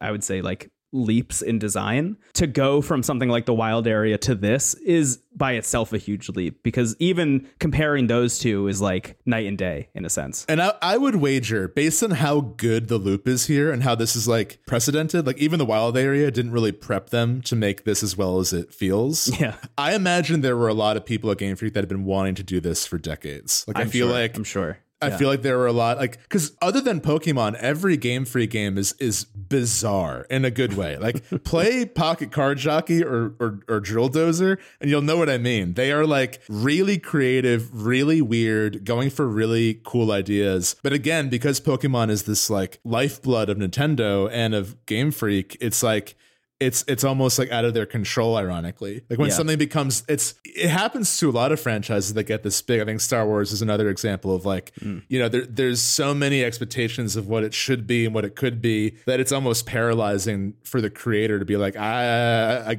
I guess i'll try to appease everyone or i'll try to do Right. what i want but then everyone will get mad at me i don't know what to do i'm really really happy this has done so well and it's really like Breath of the Wild is the kind of game that A comes very rarely and B is is this simultaneous lightning striking of wildly different and also wildly successful and it feels like just a masterpiece immediately. This feels like again it's like oh my god this is such a great like idea and it's so fun to do but it, again it feels like the blueprint of what's next. And it's Yeah. still very enjoyable but it does feel like the blueprint. But either way but i think you're right to say that yeah. they have the loop down right Yes, like the yes. fact that i am spending so much time just exploring and catching Yeah. stuff and like filling out the pokédex instead of doing the mainline story means that they've like really hit like remove the like pokemon in general but like the actual just like game game is really really really fun so for the next entry like all I've really want is for them to just sand off some of the other stuff you know like spend more time making sure that the art style feels more cohesive than it does at times make sure you know add fucking voice acting like for some reason the lack of voice acting is really throwing me off in this game like Yeah, the the big thing for me with the with the graphics, obviously, like the presentation is uneven.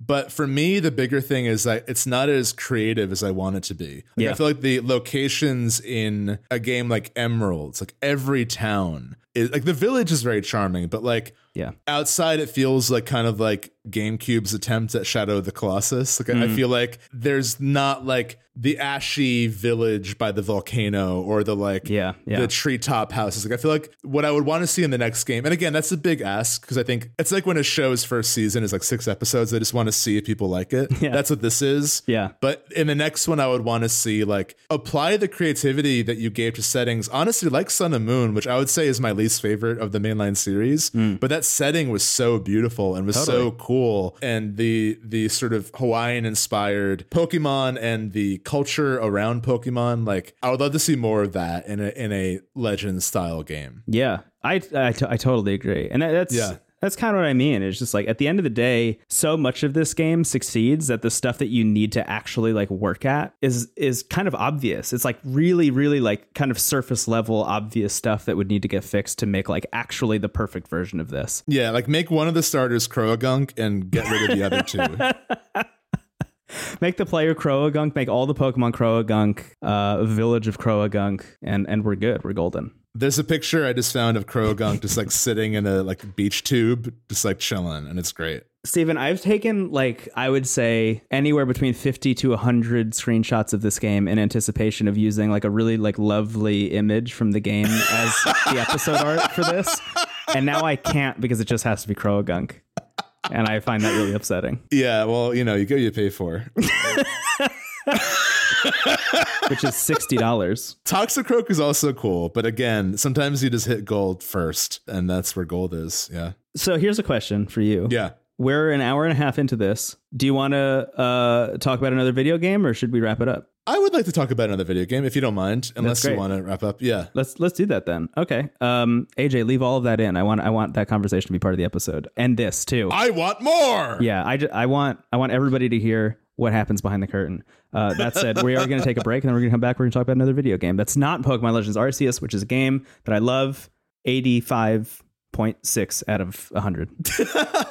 I would I would strongly recommend it. Uh, if anything we said appeals to you, if you were a longtime fan of the series, I think you're going to have a great time. I hope Litwick is also in it because I love that handle ghost. If you But like it seems out of place. collecting uh, herbs and taking pictures of uh, Velocidrones in Monster Hunter Rise, you're to love this game. One last thing, I love the color palette of the old Pokeball. The like Oh, yeah. kind of beige where the white used to be. It's really beautiful. And I love really like how kind of mechanical it is and the little firework that goes off. I love I love the color palette of this game. I, I, I think I think this we, we can't keep going. I just think it's really pretty. Even though the graphics are like not great, I do think like the world is really pleasing. The sky is really pretty and the Sky is gorgeous. Yeah. Yeah, I, I think they have it in them. Like they, there's good art direction. It just, I think they just didn't have as much time as they probably needed. yeah. Bye bye. bye bye. bye Croagunk. Blah, blah, blah. It's just waving, covered in mud. Blah. He doesn't even say his name. Ah! Ah! it's he's looks so chill. I don't think he would scream like that. We got to move on. Yes. See you soon. Brendan, you and I have also both played another game somehow.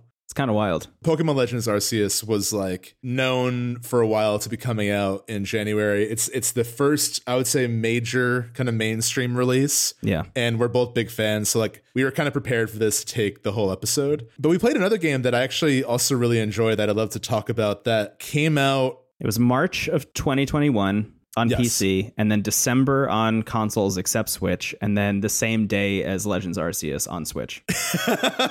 so maybe a little bit out of the spotlight, but you guessed it. It's Record of Lodoss War, Deedlit in Wonder Labyrinth. A title that looked at Dragon Quest XI and said, "Go fuck yourself. I got this."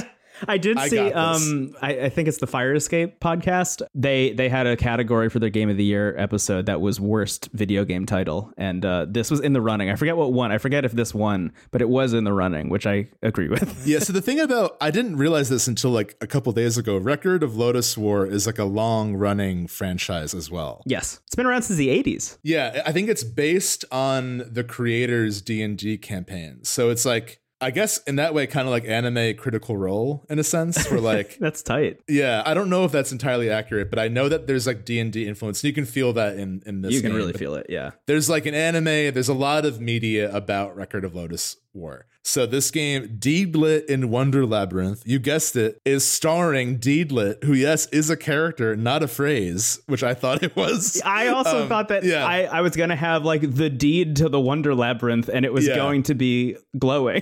no, like, we're just we are Deedlit. we are deedlit. Yeah, who is an elf like mage, Mm-hmm. I guess. I'll be honest, I don't really know like the story here. I'm not like super invested in and so far I'm like a few hours in and the story has mostly been characters saying each other's names and then like leaving. So yeah, Deedlit knows everybody she runs into in the Wonder Labyrinth, which I think is very interesting. and it's either excited or like, oh shit, it's Abram. Yeah. but anyway, this game is a, I guess you could say Metroidvania if you want to keep using that genre. But I would say it is capitalized Castlevania in that equation. Yeah. It is very much going for an aria of sorrow, Symphony of the Night type experience. Pretty head on. And I would say it's kind of similar to um, Bloodstained Ritual of the Night, which was a game by the creator of Aria of Sorrow, who like kickstarted a game that was like, I want to do more of this type of thing. Mhm. It works for me because the homage is so clear, you know, and I think I'm really, really enjoying this game. I had heard of it. I heard the Discord say nice things about it, and it came to Game Pass. I was like, yeah, why not? I I, I could use another game to bring up to the show. Yeah. and uh, I like couldn't really put it down pretty immediately. I would say the way this game separates itself one the presentation is really lovely and the animation of attacks is like really fluid in a way that i don't normally see like usually in the castlevania games like this or even bloodstained the attacks look either very quick like side swipe or like kind of a semicircle Yeah. and they haven't really strayed from that and this is similar but like you see deedlit like swing in like multiple directions and like mm-hmm. overall i would say the game just plays really really well like the act of just getting around and of fighting feels better than a lot of games in this genre like pretty immediately even before you get a lot of powers I'll say this because I have said on this podcast many times that of the Castlevania genre, or sorry, of the Metroidvania genre, I very infrequently enjoy the Vania side of it. I am very much more a Metroid person, with the sole exception of Hollow Knight, which I feel like is almost like like a Soulsvania, not to say something Sure, even right. shittier, uh, but like.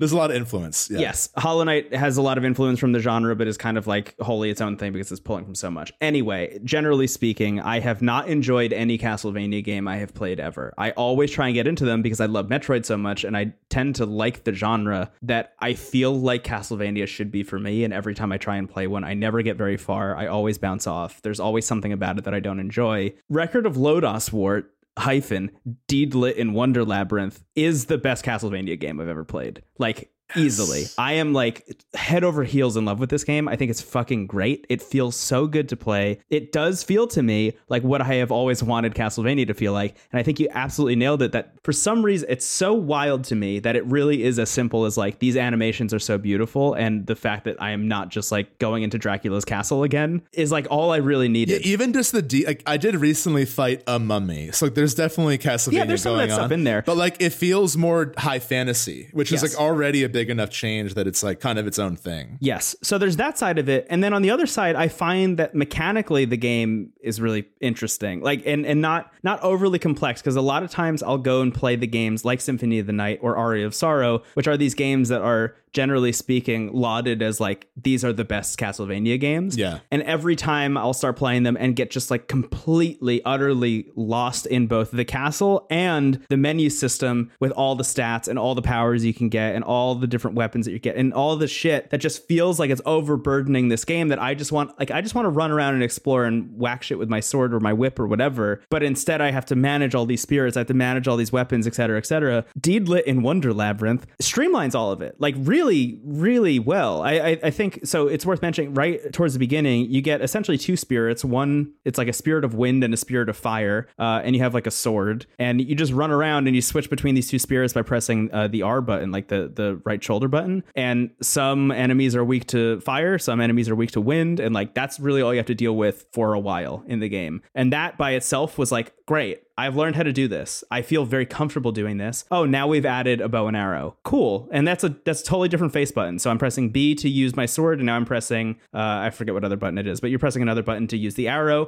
And the arrow is used, you know, sometimes for combat, but mainly used for puzzle solving, which is fun, where you're like bouncing the arrow off of Yeah. metal surfaces to try and like cut ropes that will allow you to get to new places and that I find really fun to like stop the action for a little bit so I can sit there and kind of like look at some metal surfaces all over this level and try and figure out how I'm supposed to bounce an arrow from point A to point B is really fun. Eventually you get magic, but all this stuff is spaced out in, in a wide enough way where I feel comfortable with my tool set before they give me something new. Whereas something like Aria of Sorrow or Symphony of the Night, which is like bombarding you with mechanics immediately and just asking you to learn how to use them very quickly or ignore them at your own peril until eventually they're the reason you die because you didn't get to spend the time to do it.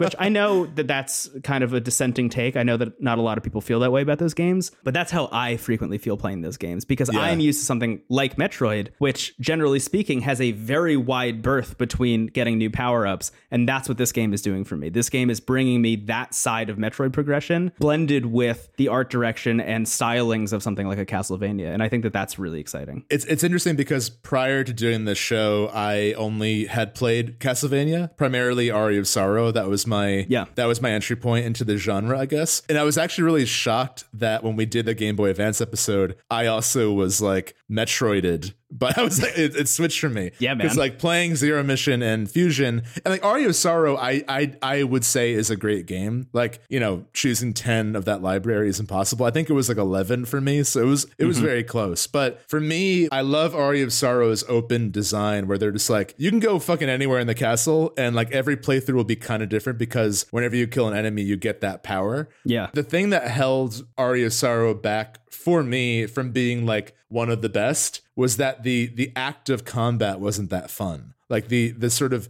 mechanical fighting and exploring wasn't really that fun to do, and that's largely what the whole game is. Yeah. And that's that's I think more credit of just how the genre has evolved. You have games like Ori that are like, what if not only moving around was fun, but that was like the focus? Like, what if Yes. platforming was the focus of a Metroidvania? Hollow Knight is like, what if we focused on combat and a little bit of platforming, but primarily was focused on combat and environmental storytelling. Yeah. And Deedlit and Wonder Labyrinth is like, there's a lot of cool systems in Castlevania, but what if we like kind of got out of our own way and and made it like super arcadey and level based, where like Mm-hmm. you have this map that you're slowly uncovering, but there's like a corny announcer who's like stage two, level three, and like Yeah. I like that almost Golden Axe approach to it, where they're really like, we know what about this game works, and we're gonna really focus on that. The bosses are really fun, and like Yes. that's where the presentation kind of really flexed itself and the mechanic of switching between elements kind of becomes the focus of the game. I actually streamed a little bit of me playing this game the other day. It will probably be on our youtube by the time this episode comes out. But you fight this big like dragon initially or this like leviathan creature Yeah. who he has this breath attack that at first glance you can't avoid. And it's like do i have to rush in? Do i just have to like take that hit? And then by accident i just saw that if i had the color like he's breathing orange and blue so i should have known right away mm-hmm. but if i have fire equipped and he breathes orange i just absorb that magic and it doesn't Yes. affect me at all. So that boss is teaching you like hey you can like absorb certain colored hits and like strategize around that. And then the next boss is like that kind of one upped where there are two like spirits one's a fire spirit one's an ice spirit so like the game is does a great job of like teaching you what it expects of you and that combined with the slow acquisition of power just makes it not overwhelming at all even though what they're asking of you is fairly complex but it, Right. it feels like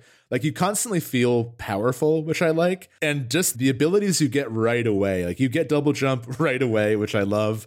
and and when you have the air spirit equipped, which is the first thing you get, you can kind of like glide around on like bursts of air, which like It's really cool. it, it just immediately makes exploring fun in a way that it often isn't, even in some early Metroid. Like, you know, before you get certain powers, it could be a bit of like a, it's not the focus of the game. Whereas here, they're like fighting and exploring are constantly fun. Yeah, that yeah that that is the folly of most Metroid games is that it feels shitty to run around in those worlds for usually between six to ten hours. Um, and it's actually I think that the the biggest criticism I'd levy against Hollow Knight, which is probably my favorite game of all time, but I, I feel that way about Hollow Knight. I, I would say for about three ish hours of that game, moving around the world doesn't feel as good as it should, and I I enjoy that more recent additions into the genre like Ori and like this, for example, just like put the focus on making locomotion like really good, like really strong immediately, so it doesn't feel bad because feeling good moving around a world shouldn't be your reward for playing a game for multiple hours. Like that's that feels like bad game design to me. And I kind of get it with Hollow Knight because Hollow Knight's going for that Dark Souls, like you're just a bug in this awful world. So, like, it does add to the story. It's supposed to be a relief when you get those Right. powers in Hollow Knight. but it's a delicate balance. And I think with Deedlit, you know, you're supposed to be this. Like I imagine for fans of the series, they like know who she is and know that she's a powerful mage. So like Yeah. it makes sense that she just rules immediately. so I, I I'm like really shocked. Again, I I don't want to be negative on the story, but so far it's just sort of been there. It hasn't gotten in the way, so I don't really care either way Yeah. but it's it's not really the focus. The focus for me is just like how fun it is to play. So I would highly recommend it. It's on Game Pass. I saw that there's like an X and S on the game, which means that they have like optimized it in some way for Xbox. So it's there on Game Pass if you want to check it out. It's also on Switch. That's where I've been playing it. and it sounds like it's it's been running fine for you on that. Yes, we're running fine. I, I actually do have a question for you about performance. There are two instances in which I've noticed like really pretty brutal slowdown on the game on Switch, and I don't. I actually think that it was intentional. I think that it's actually part of the game. So there's a moment when uh, you see like a little lake with some fish in it, and the game slowed to like a crawl in that moment. And I think it was to teach me, you know, because like there's a pop up that tells you like, hey, you can't swim for very long. You need to use your air power to like get over this lake. And then in repeated visits to that area, it doesn't slow down anymore. It was just in that first time. And I feel like the game was like slowing down on purpose to teach me that. And I'm not sure if that's true or not. Did you have that same feeling? I don't remember that happening, so it might have been a Switch thing. That's interesting. but either Okay. way, may- maybe it was, I don't know. It's just weird to me that that would happen in that instance and not in like the boss battle. You know, like if Sure. there's too much stuff happening on screen in this like fish lake, but not in the boss battle against a dragon that's shooting all these different elements at me and is like in the background, in the foreground, like doing all this wild stuff, then I wonder if that was intentional. There's another moment too. Oh, it's when you see like the big hunk of meat hanging from a chain that you can just like hit to fill up your meters. You know what I'm talking Yeah. about? The Yeah, first yeah. time I went into that room, it was really slow and it hasn't been since. Huh. Yeah, I wonder. I don't quite remember, but that, that could have happened and I just forgot. Yeah. But either way, it sounds like there aren't any like serious issues on Switch. so- Yeah, those are the only two instances in which I've had slowdown, and both of them were moments where like it was actually helpful to have been slow. Weirdly, Right.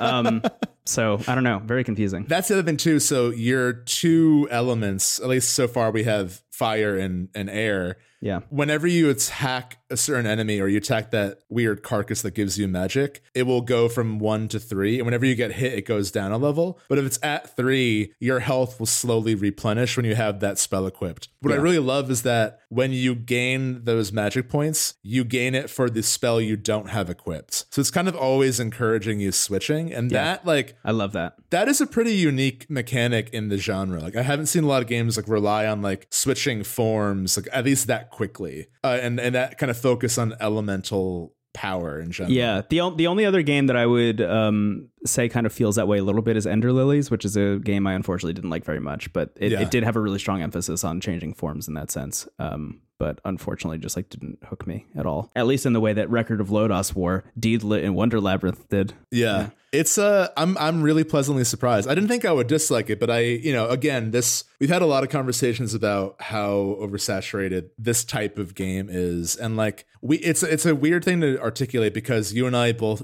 take the stance of like never never don't do something because it's popular. Right, You know? yeah, yeah. like we wouldn't have done this show if that was the case. like you know, uh, like don't ever feel like oh, too many people are doing that because just by nature of you creating something, it's going to be different. Right. That being said, I do think it's worth recognizing how oversaturated that genre is and be like, okay, what it like not to find a gimmick, but it's like what is the thing we are focusing on? And even outside of the elemental stuff, I think the thing that you and I both said is as simple as like they focus on making combat feel good, Yeah. which isn't something a lot of these games do for some reason. so like that is great. And again, that's another thing about um it's a newer thing. Like with Metroid Dread, the whole focus on the parry system and like how fun that is. Whereas in older Metroid games, it's kind of like old Zeldas where like attacking is just sort of something you do. Yeah. It's not something that you really enjoy. It's an action to progress. Yeah, absolutely. So I'm very happy with this game. It's a good game. I think I think the best thing I could say about this game, or like the highest praise I can give it, is that I have played multiple hours of it, even though Pokemon Legends Arceus is also on my Nintendo Switch. I think there's something to be said for the fact that it snowed like two feet in Brooklyn the other day, Yeah. so I don't really have too many options except to stay inside and play video games. But the fact that I downloaded this game because I, w- I was interested in playing it because I'd heard good things about it, like you said from the Discord. But the fact that I downloaded this game and like sat down to play it, like maybe to talk about it in next week's episode, and ended up playing it long enough to feel comfortable bringing it up for this episode, I think says a lot about its quality. So if you have Game Pass, it's kind of a no brainer. Check it out. Yeah. Um, if you're a little bit more on edge, I would say like maybe watch uh, Steven's video of it, which is on YouTube, uh, and check it out and see if it's right for you, and pick it up on Switch because I think it's great, or on PC. But uh, either way, I, I I'm enjoying it way more than I thought I was yeah, and. I, and I think you're right. So, I mean, because it's so much more focused on the Castlevania part, and you haven't enjoyed that genre, I do think that a lot of the games that have sought to emulate Castlevania have focused more on nostalgia than on innovation. yeah. So this is like a even though like this game is like very proudly a video game, Hmm. like whenever you attack an enemy and also the D&D influence with the series, whenever you attack an enemy you see like dice appear on the screen Yeah. that show you like what they're resistant to. And then when you go to the next stage, like a dice rolls on the screen awesome. and it lands on a 2. So like I love that stuff. I love that it's like this is based on D&D. It's extremely a video game. We know we're literally stealing the Castlevania walk, but like we're gonna do it so well that you're just gonna get swept up in it. Yeah. um, and it and it feels surprisingly fresh for how kind of purposely retro it is. Yeah. So pff, fucking get it, man. Get deedlit. yeah. Uh, it's good. Um, wow. I'm a big I'm a big record head these days. Okay. Sorry. nice try. Nice try. I mean, any pick any word in that title, it's gonna sound bad. I'm a deedlit head. I'm a Wonderhead. Okay, wait a second. Wonderhead is actually maybe the best. I do like Wonderhead a lot. Recordhead is like, no, no, no, no, not vinyl. Sorry, you must have got me confused with someone else. Yeah, you've heard of Radiohead. Now get ready for Recordhead. Recordhead. is the title just going to be Recordhead with like Croagunk with like headphones oh on? God, yeah, just like a horrible homunculus of every bit from the episode.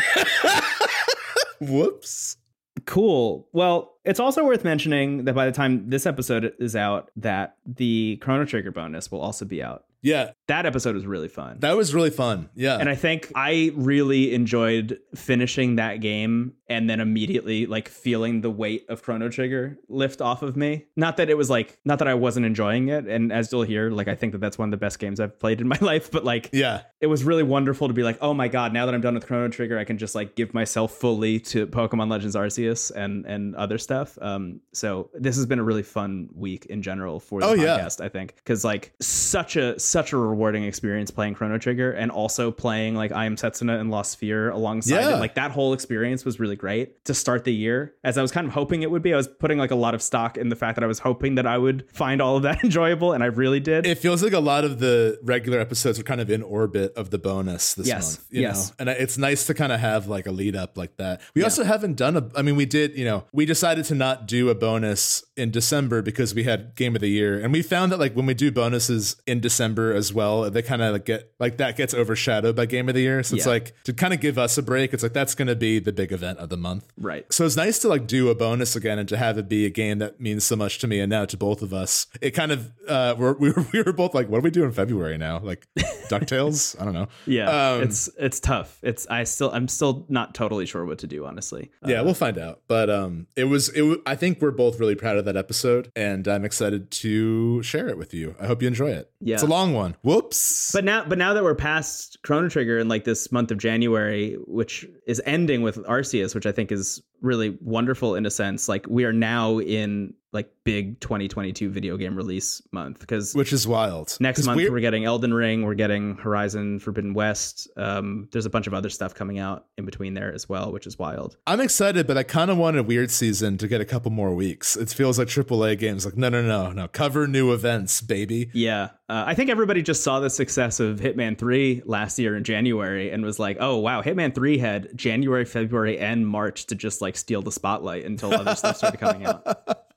But yeah, I, I'm really excited for Elden Ring. You and I aren't like we like Horizon, but it's not like a, a huge deal for us. But I'm very curious about the sequel, especially because you know it's coming out in a time where that genre has evolved so much. I'm like curious what it will do now. Yes, I have. I've seen some very cheeky tweets from press who have gotten their hands on the game early that seem to imply that it is like absolutely a slam dunk. Um, Yeah. which I think is exciting. And also, I don't know if we mentioned this on the show, but it's probably worth mentioning that uh, AJ is going to be on that episode because AJ is a huge fan of Horizon. Um, Yeah. So even if Steven and I are like more cold on it, we'll at least have AJ's take, which I'm excited about. Yeah, I'm really excited to hear them talk about and just gush about that game because Yeah. Horizon Zero Dawn. I think really the biggest thing was that I got that on sale at the same time as Nier Automata, and like Oh, that's my fucked up. Yeah. my my brain and heart just went in one direction. yeah. I only had time for one robot thing at that at that point in my life. and I and I had I, I think a lot of people's trouble with Horizon Zero Dawn, which was that I got it like the week before the Nintendo Switch came out, and And Breath of the and Wild. Breath of the Wild, which was like pretty rough. There's another game that's that I'm interested in that's coming out next month um, that you and I have played a little bit of the demo of, which is Monarch.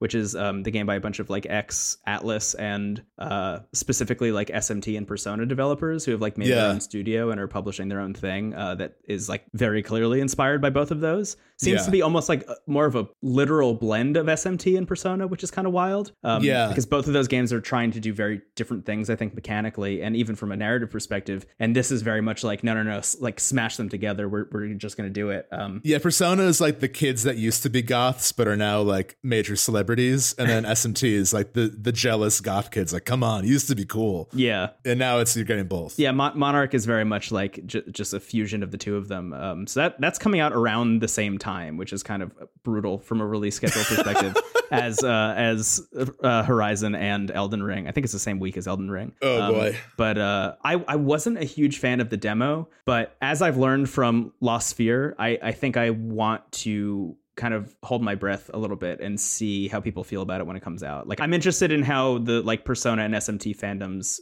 uh feel about that game when it drops. Totally. Yeah, I'm, I'm very curious, especially now that I'm like a fan of both after five uh, or SMT five. Yeah. Uh, we'll see how that goes. But yeah, there's a lot. And then March is Project Triangle, right? Yeah, that's like the first week of March. Uh, I just have a feeling about that one. It's going to be a big deal. Yeah, I, For I us, at least. I feel very strongly about that. That to me feels the most like Pokemon Sword and Shield in a sense. yes, exactly. in that every exactly. tweet about that game is like completely shatters my preconceptions. Unhinged. Yeah, like my my brain just like falls into tiny little globulous pieces every time they tweet anything new.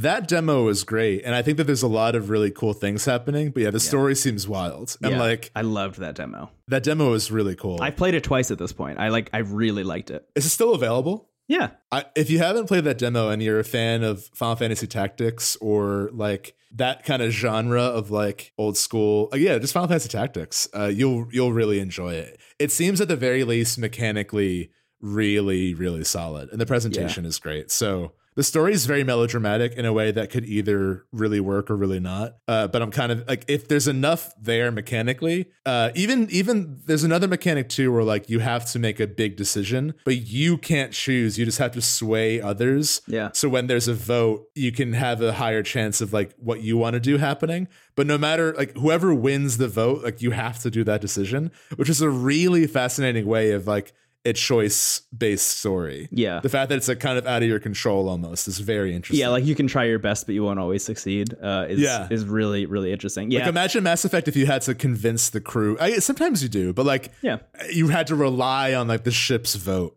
yeah.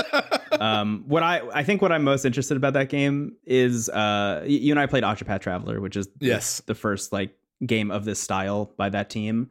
Um, and I think both you and I felt that the story wasn't really strong enough to pull us through. Um, Right. Unfortunately, because like those characters are so great, but seeing them not interact was kind of a bummer. And there like, was missing. There were big missing pieces of an otherwise really great game. Yeah. Um, so seeing them uh, create a game that is more focused on the interplay between those characters, I think is going to be really fun. But also, the story is so wild already just from the outset that I feel like even if it's bad, it might be bad in like a camp sense, which Yes, will which will yes. end up coming out the other end and being incredible. And Yeah. you and I are going to like absolutely lose our minds about it. So I feel Yeah. like it'll either be good and better than Octopath Traveler, which is putting it in a good position, or it'll be so bad it's camp, which also puts it in a great position for I us. mean, there was that scene where I recruited a druid who made it rain, and then the guy said like, "Well, slap my naked ass."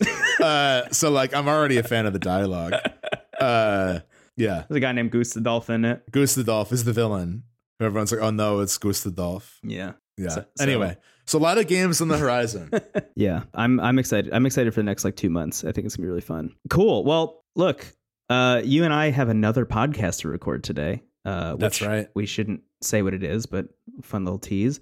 Uh, so I guess we should uh, go take a break before that happens. But uh, for you, dear listener, that means it's the end of this episode. Just want to say thanks so much everybody who is listening to the show, everybody who's sharing the show. Uh, the best way to help it grow is to share it with a friend. And a lot of you have been doing that and tweeting about it. We've been getting like, I feel like we say this every week, but I do want to make it very clear that we do mean it every week. Like we really do feel it. Like it really is cool to see more people sharing the show every week than the week before. I looked at the data, and this month has been our tied for highest with last September, where we got like a really like for not to like reveal too much, but like we got featured in that really lovely um, Game Boy Advance article by Ana Diaz and Polygon, and that like really gave us a gigantic boost. I mean, you, you probably know if you're in the Discord, so many of you when you join have said like, "Oh, I found this show from that article." From that article, yeah. There are often moments like that that will kind of give us a big boost, and we've received that. And this month has also been very good for us. So, you know, the audience is growing, which is always a lovely thing. Yeah. I, th- I think as we've said many times, like even if only 15 people downloaded the show every week, we'd still be doing it just because we like making it so of much. course, yeah. Um, but it is cool to see it resonating with so many people uh, on a week by week basis. yeah, exactly right. The fact that it's a positive part of anyone else's life means a lot to us. So thank Yeah. you so much. Absolutely. So, um, yeah, so you can you can share it with a friend. Um, if you want to rate us on Apple Podcasts, that'd be cool. Uh, out of five. Also, you can rate us on Spotify if you want. Many of you have done that. Thank you for doing that. Thank you for doing that. Uh, we also have a Discord that you can join. Um, we have like a Twitter and an Instagram and a Twitch and a YouTube. The links to all of that stuff uh, can be found at intothecast.online. We also have a Patreon. The link can be found there, but it's also patreon.com slash into the cast. If backing the show in any way impacts you financially, uh, please do not back the show. Do not worry about it. It's totally cool. But thank you to everybody who's doing that. We have a lot of stuff on the horizon, as we've mentioned every week. For the Patreon, we have a bunch of ideas that uh, are going to be exciting and cool. So uh, probably worth backing the Patreon if you want to hear some cool stuff. Uh, that'll be revealed soon. and you'll get access to the entire backlog as well. Yeah, I'm I'm in the process of recording the next Patreon episode in the in the coming weeks, which, Which I'm, I'm not going to be involved in. That's right. We're gonna I'm not even in it. new friends, new voices, and also, can I tease one? Can I reveal one? You want to reveal one? Yeah, or is it too soon? Up to you. You're you're the you're the person doing it. I'll, I'll keep it a secret. There's one that I have planned for the early spring, so probably like March. That will be fun. So there's there's a lot of stuff on the horizon. We are also in the process of like constantly accepting feedback about the Patreon, like what people want to see, how to utilize the space, how to make it more consistent. We realize that it's been kind of inconsistent since we've had it. So like we do really like we always want to be candid with like what we're able to create because we both work full time. We have other projects as well. So like we don't want to burn ourselves out, but we also want to make that an active space and we Yeah. want to give back to people who support the show because that helps us move towards a reality where we can do this full time, which I think we both want in the long run. Yeah. Um, so yeah, so that's that's the Patreon. Uh, and thank you for those who are able to back it. Yeah, super helpful. Cool. What else? Is there anything else? I don't think so. There's nothing else. Goodbye. um i guess i guess very quickly uh some stuff or like really really quickly but um i just started playing radiant historia last night at like 1.30 Oh, in the nice. morning when i got back from a podcast recording a live show that i was at so i'm excited about that uh i think that that's going to be I think that's going to be a big one um, in anticipation of our Nintendo DS episode. Uh, so expect to hear about Radiant Historia at some point soon. yeah, for me, it's a pretty blank canvas. I definitely want to play more of Arceus and Lodoss War for Yeah. sure. Yeah, I'm going to play a lot of those over the next week or so. Yeah. and yeah, so you'll you'll hear about it. I definitely am very. I think the next big release that I'm like pumped for is Elden Ring, which is like a freezing take. Uh, because that's just. I'll be honest, I haven't really like been involved in like the hype campaign for that game like until recently. I've kind of just like treated it as an abstract idea because it was so. It was like the joke of like. What about Elden Ring for so long? Like Kingdom Hearts 3, FF7 remake. So I mm-hmm. just treated it like that until it was actually coming out. Now That's a little bit how I felt about Arceus, honestly, too. Yeah, was like yeah, similar. Yes, I I saw I saw the release trailer. Um, I watched the Nintendo Direct that was focused on it, but outside of that, I've been like really trying to not see anything about it to just kind of like give myself a completely like in the dark take. Like I just wanted to kind of like form my own opinion about it, uh, removed from everything else. I read like two reviews when reviews dropped, but that was kind of it. Um, and I, I'm doing the exact same thing with Elden Ring. I watched the trailer. I watched about five minutes of a 50 minute gameplay video that was on YouTube at one point, I think on GameSpot, and uh, that's as much as I've given myself. I'm just like, oh yes, actually this is the thing I want it to be. So I'm just gonna kind of let myself enjoy it for what it is when it drops. So that's exciting. Exactly right. anyway, my name is Brendan Bigley. You can find me on the internet at Brendan Bigley. We've tried wrapping up this show so many fucking times at this point. I'm just gonna pull that trigger. You can find Croagunk anywhere near bogs in the second area. And you can find me at Stephen Hilger. Thank you for listening. Thank you for all you do. We love you. Have a wonderful day. Goodbye. I want voice acting in the next one, and I want Pokemon to say their names. Those are the two things Where I the want. fuck is was Scyther? He's he's cool. But I uh, would wouldn't it be better if Scyther yelled Scyther? what if he yelled Bazinga? All right, goodbye. oh God, is that how we're ending? See ya.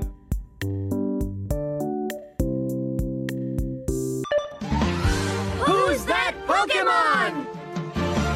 It's Scyther! Bazinga!